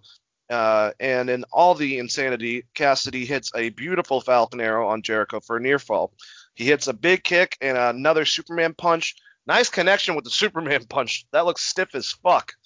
Um, now with a very fired up Orange Cassidy, we see the dastardly duo of Santana and Ortiz making their way out looking to spoil Cassidy's uh, party uh, right as he appeared to be nearly winning. Uh, before they can do anything, however, Cassidy gets an uh, assist in the form of the best friends as Chuck Taylor and Trent run out and save, taking out Prime Powerful as they brawl. Jericho seemed to call out for uh, Mike Chioda to play ball as he alluded to during the uh, backstage interview. This guy completely forgot about the fact that Hager comes up. Oh no, that that that happens a little bit later. Never mind. Jericho seemed to call uh, Mike Chioda to play ball as he alluded to during backstage interview, picking up a baseball bat and alluding that he was going to hit Orange Cassidy with that. And uh, you know, Chioda turned around for a second, waited for him to raise it back, grabbed it, and threw it out. Cassidy avoids a Judas effect from Jericho after a big uh, low blow spot spot uh, from a cheap shot from Hager running in the ring uh, while uh, everyone everything was going crazy. Cassidy catches uh, after the missed Judas effect. Cassidy catches Jericho with a mousetrap for the pin and the shocking upset victory, and we go off to Chris Jericho completely in denial and Mr. Orange Cassidy, you know, having his hand raised uh, and winning the match. And it looked like this match almost went over because as soon as the match was end, it was done. But uh, yeah, like I said, I think these guys had a better match. But with the last match, I'm sure we're going to get a rubber match, obviously. from this, probably at All Out. Um, but still fun. Uh, what do you think, Chris? Shit, I was on mute. Um, I thought it was a very good match. I tend to agree with you on it not being as good as their previous match. This one, I'm just gonna go out and say it. I hated the finish. It got botched by Jericho a little bit with the pin. Yep. Um, it just kind of looked like shit. And also, why would you, if you're gonna put Orange, if Orange Cassidy overcame all of those odds, why not just give him a straight win, like a clean win, as opposed to like essentially a roll-up pin. We can call it what we can call it a mousetrap pin or whatever the fuck we want to call it, but it, it's he rolled him up basically. Um, so it, I guess it the idea is to keep Jericho looking strong, but Jericho had his entire crew attack one person essentially to win this match. Um, Jericho, being this giant doofus of a character he is right now, is fine for me. Um, it's really weird they went away from that Mike Tyson stuff so quickly, and now he's feuding with uh, Orange Cassidy. What the fuck happened to that? But um, you know, whatever. Like I like Orange Cassidy a lot. Thought he's been pretty fun. Thought the match was decent overall. I could see why people would fucking hate this. And uh, if the thing you hate about this most is not the finish, then I guess you just like hate Orange Cassidy. Yep. Well, still a good show. Uh, and like, you know, I've said a million times, liked both shows. Um, but yeah. I don't really have anything else besides that, so. I, would, so what was your favorite show of the two? Because they both were not top tier versions of themselves. it kind of goes down to the segments, man. Yeah, I hate to say that, but it's true. And I think I, even though I really like that opening segment with Keith Lee, getting blinded, that old school fireball thing, uh, and everything that went with that, I really, even though like you know you you had your your issues with it, I liked the setup of setting FTR in a heel direction the way they did it, uh, and having you know the Rock and Roll Express there and fucking Ricky Morton taking that spike pile driver. And match wise, I don't know. I think I I think I might have liked an AEW because that first tag match was really good. I liked Co- uh, Cody and Scorpio Sky. The other tag match was fine. The ending was fine too. And I'm trying to I can't remember NXT's their matches off the top of my head. Um, already deleted the fucking tab I had that had all the matches broken down on it. Uh, but yeah, I think I might have to go with AEW. What about you? Just gonna have to go with AEW. It it just is the uh, is is more of the fun show to watch a lot of times. Yep. I mean, here's the thing. It's like, and I've said this. It's like you could have more in-depth, better wrestling matches, but is your show cohesively the whole entire time kind of engaging? It just seems like the NXT has kind of slow spots um, to it. Even though they did, they did a lot of great storytelling, but I just feel like AEW is just kind of fun, and some of it has to do with the atmosphere. It has to do with where they're doing it. So if they rent out this place that they want to rent out, I forgot what, what state it is. It's a little bit up north, um, and they're thinking about doing it after SummerSlam with their programming. That would be really cool because I love to get the fuck out of the Performance Center with any of their shows. Can't can't agree with you more. I feel like uh, just moving moving that set somewhere else is a good thing for WWE. Yep, I have to agree. Um, Um, but yeah, man, I think that's a show. Uh, Impact was really good. Uh, not a lot, too much stuff happened. We'll talk more about it probably next week. But AEW NXT, thank you guys so much for listening. go to geekvibesnation.com. There you can find our Facebook page, our Twitter page, our Instagram. Find me at Dane Alves42 on Twitter, and you search Google, uh, just Wrestling Geeks Alliance. You can find us on YouTube, Spotify, uh, Stitcher, iTunes, all of those listening platforms. Chris, say goodbye to all the wonderful people. Hey, wonderful people. Thank you so much for listening. If you want to talk to me, you want to talk about wrestling, you want to talk about any kind of sports except for uh, football or soccer, which I know nothing about, um, you can hit me up at, at Chris R. Patton on Twitter. Also, the Skates Throats podcast uh, with our playoff predictions and a uh, surprised host is up uh, is up on Spotify and, and, and anything you'd be listening to a podcast on. Um, and as always, thank you so much, Dane. You're the best. You're the best too, buddy. And uh, remember, I, I recorded a new episode of Geek Vibes Live with Tia, so check that out. Uh, but thank you guys so much. You know, the wonderful people, the wonderful people. Ba-da-da. You guys have a good one. Peace out. And let the Geek Vibes be with you.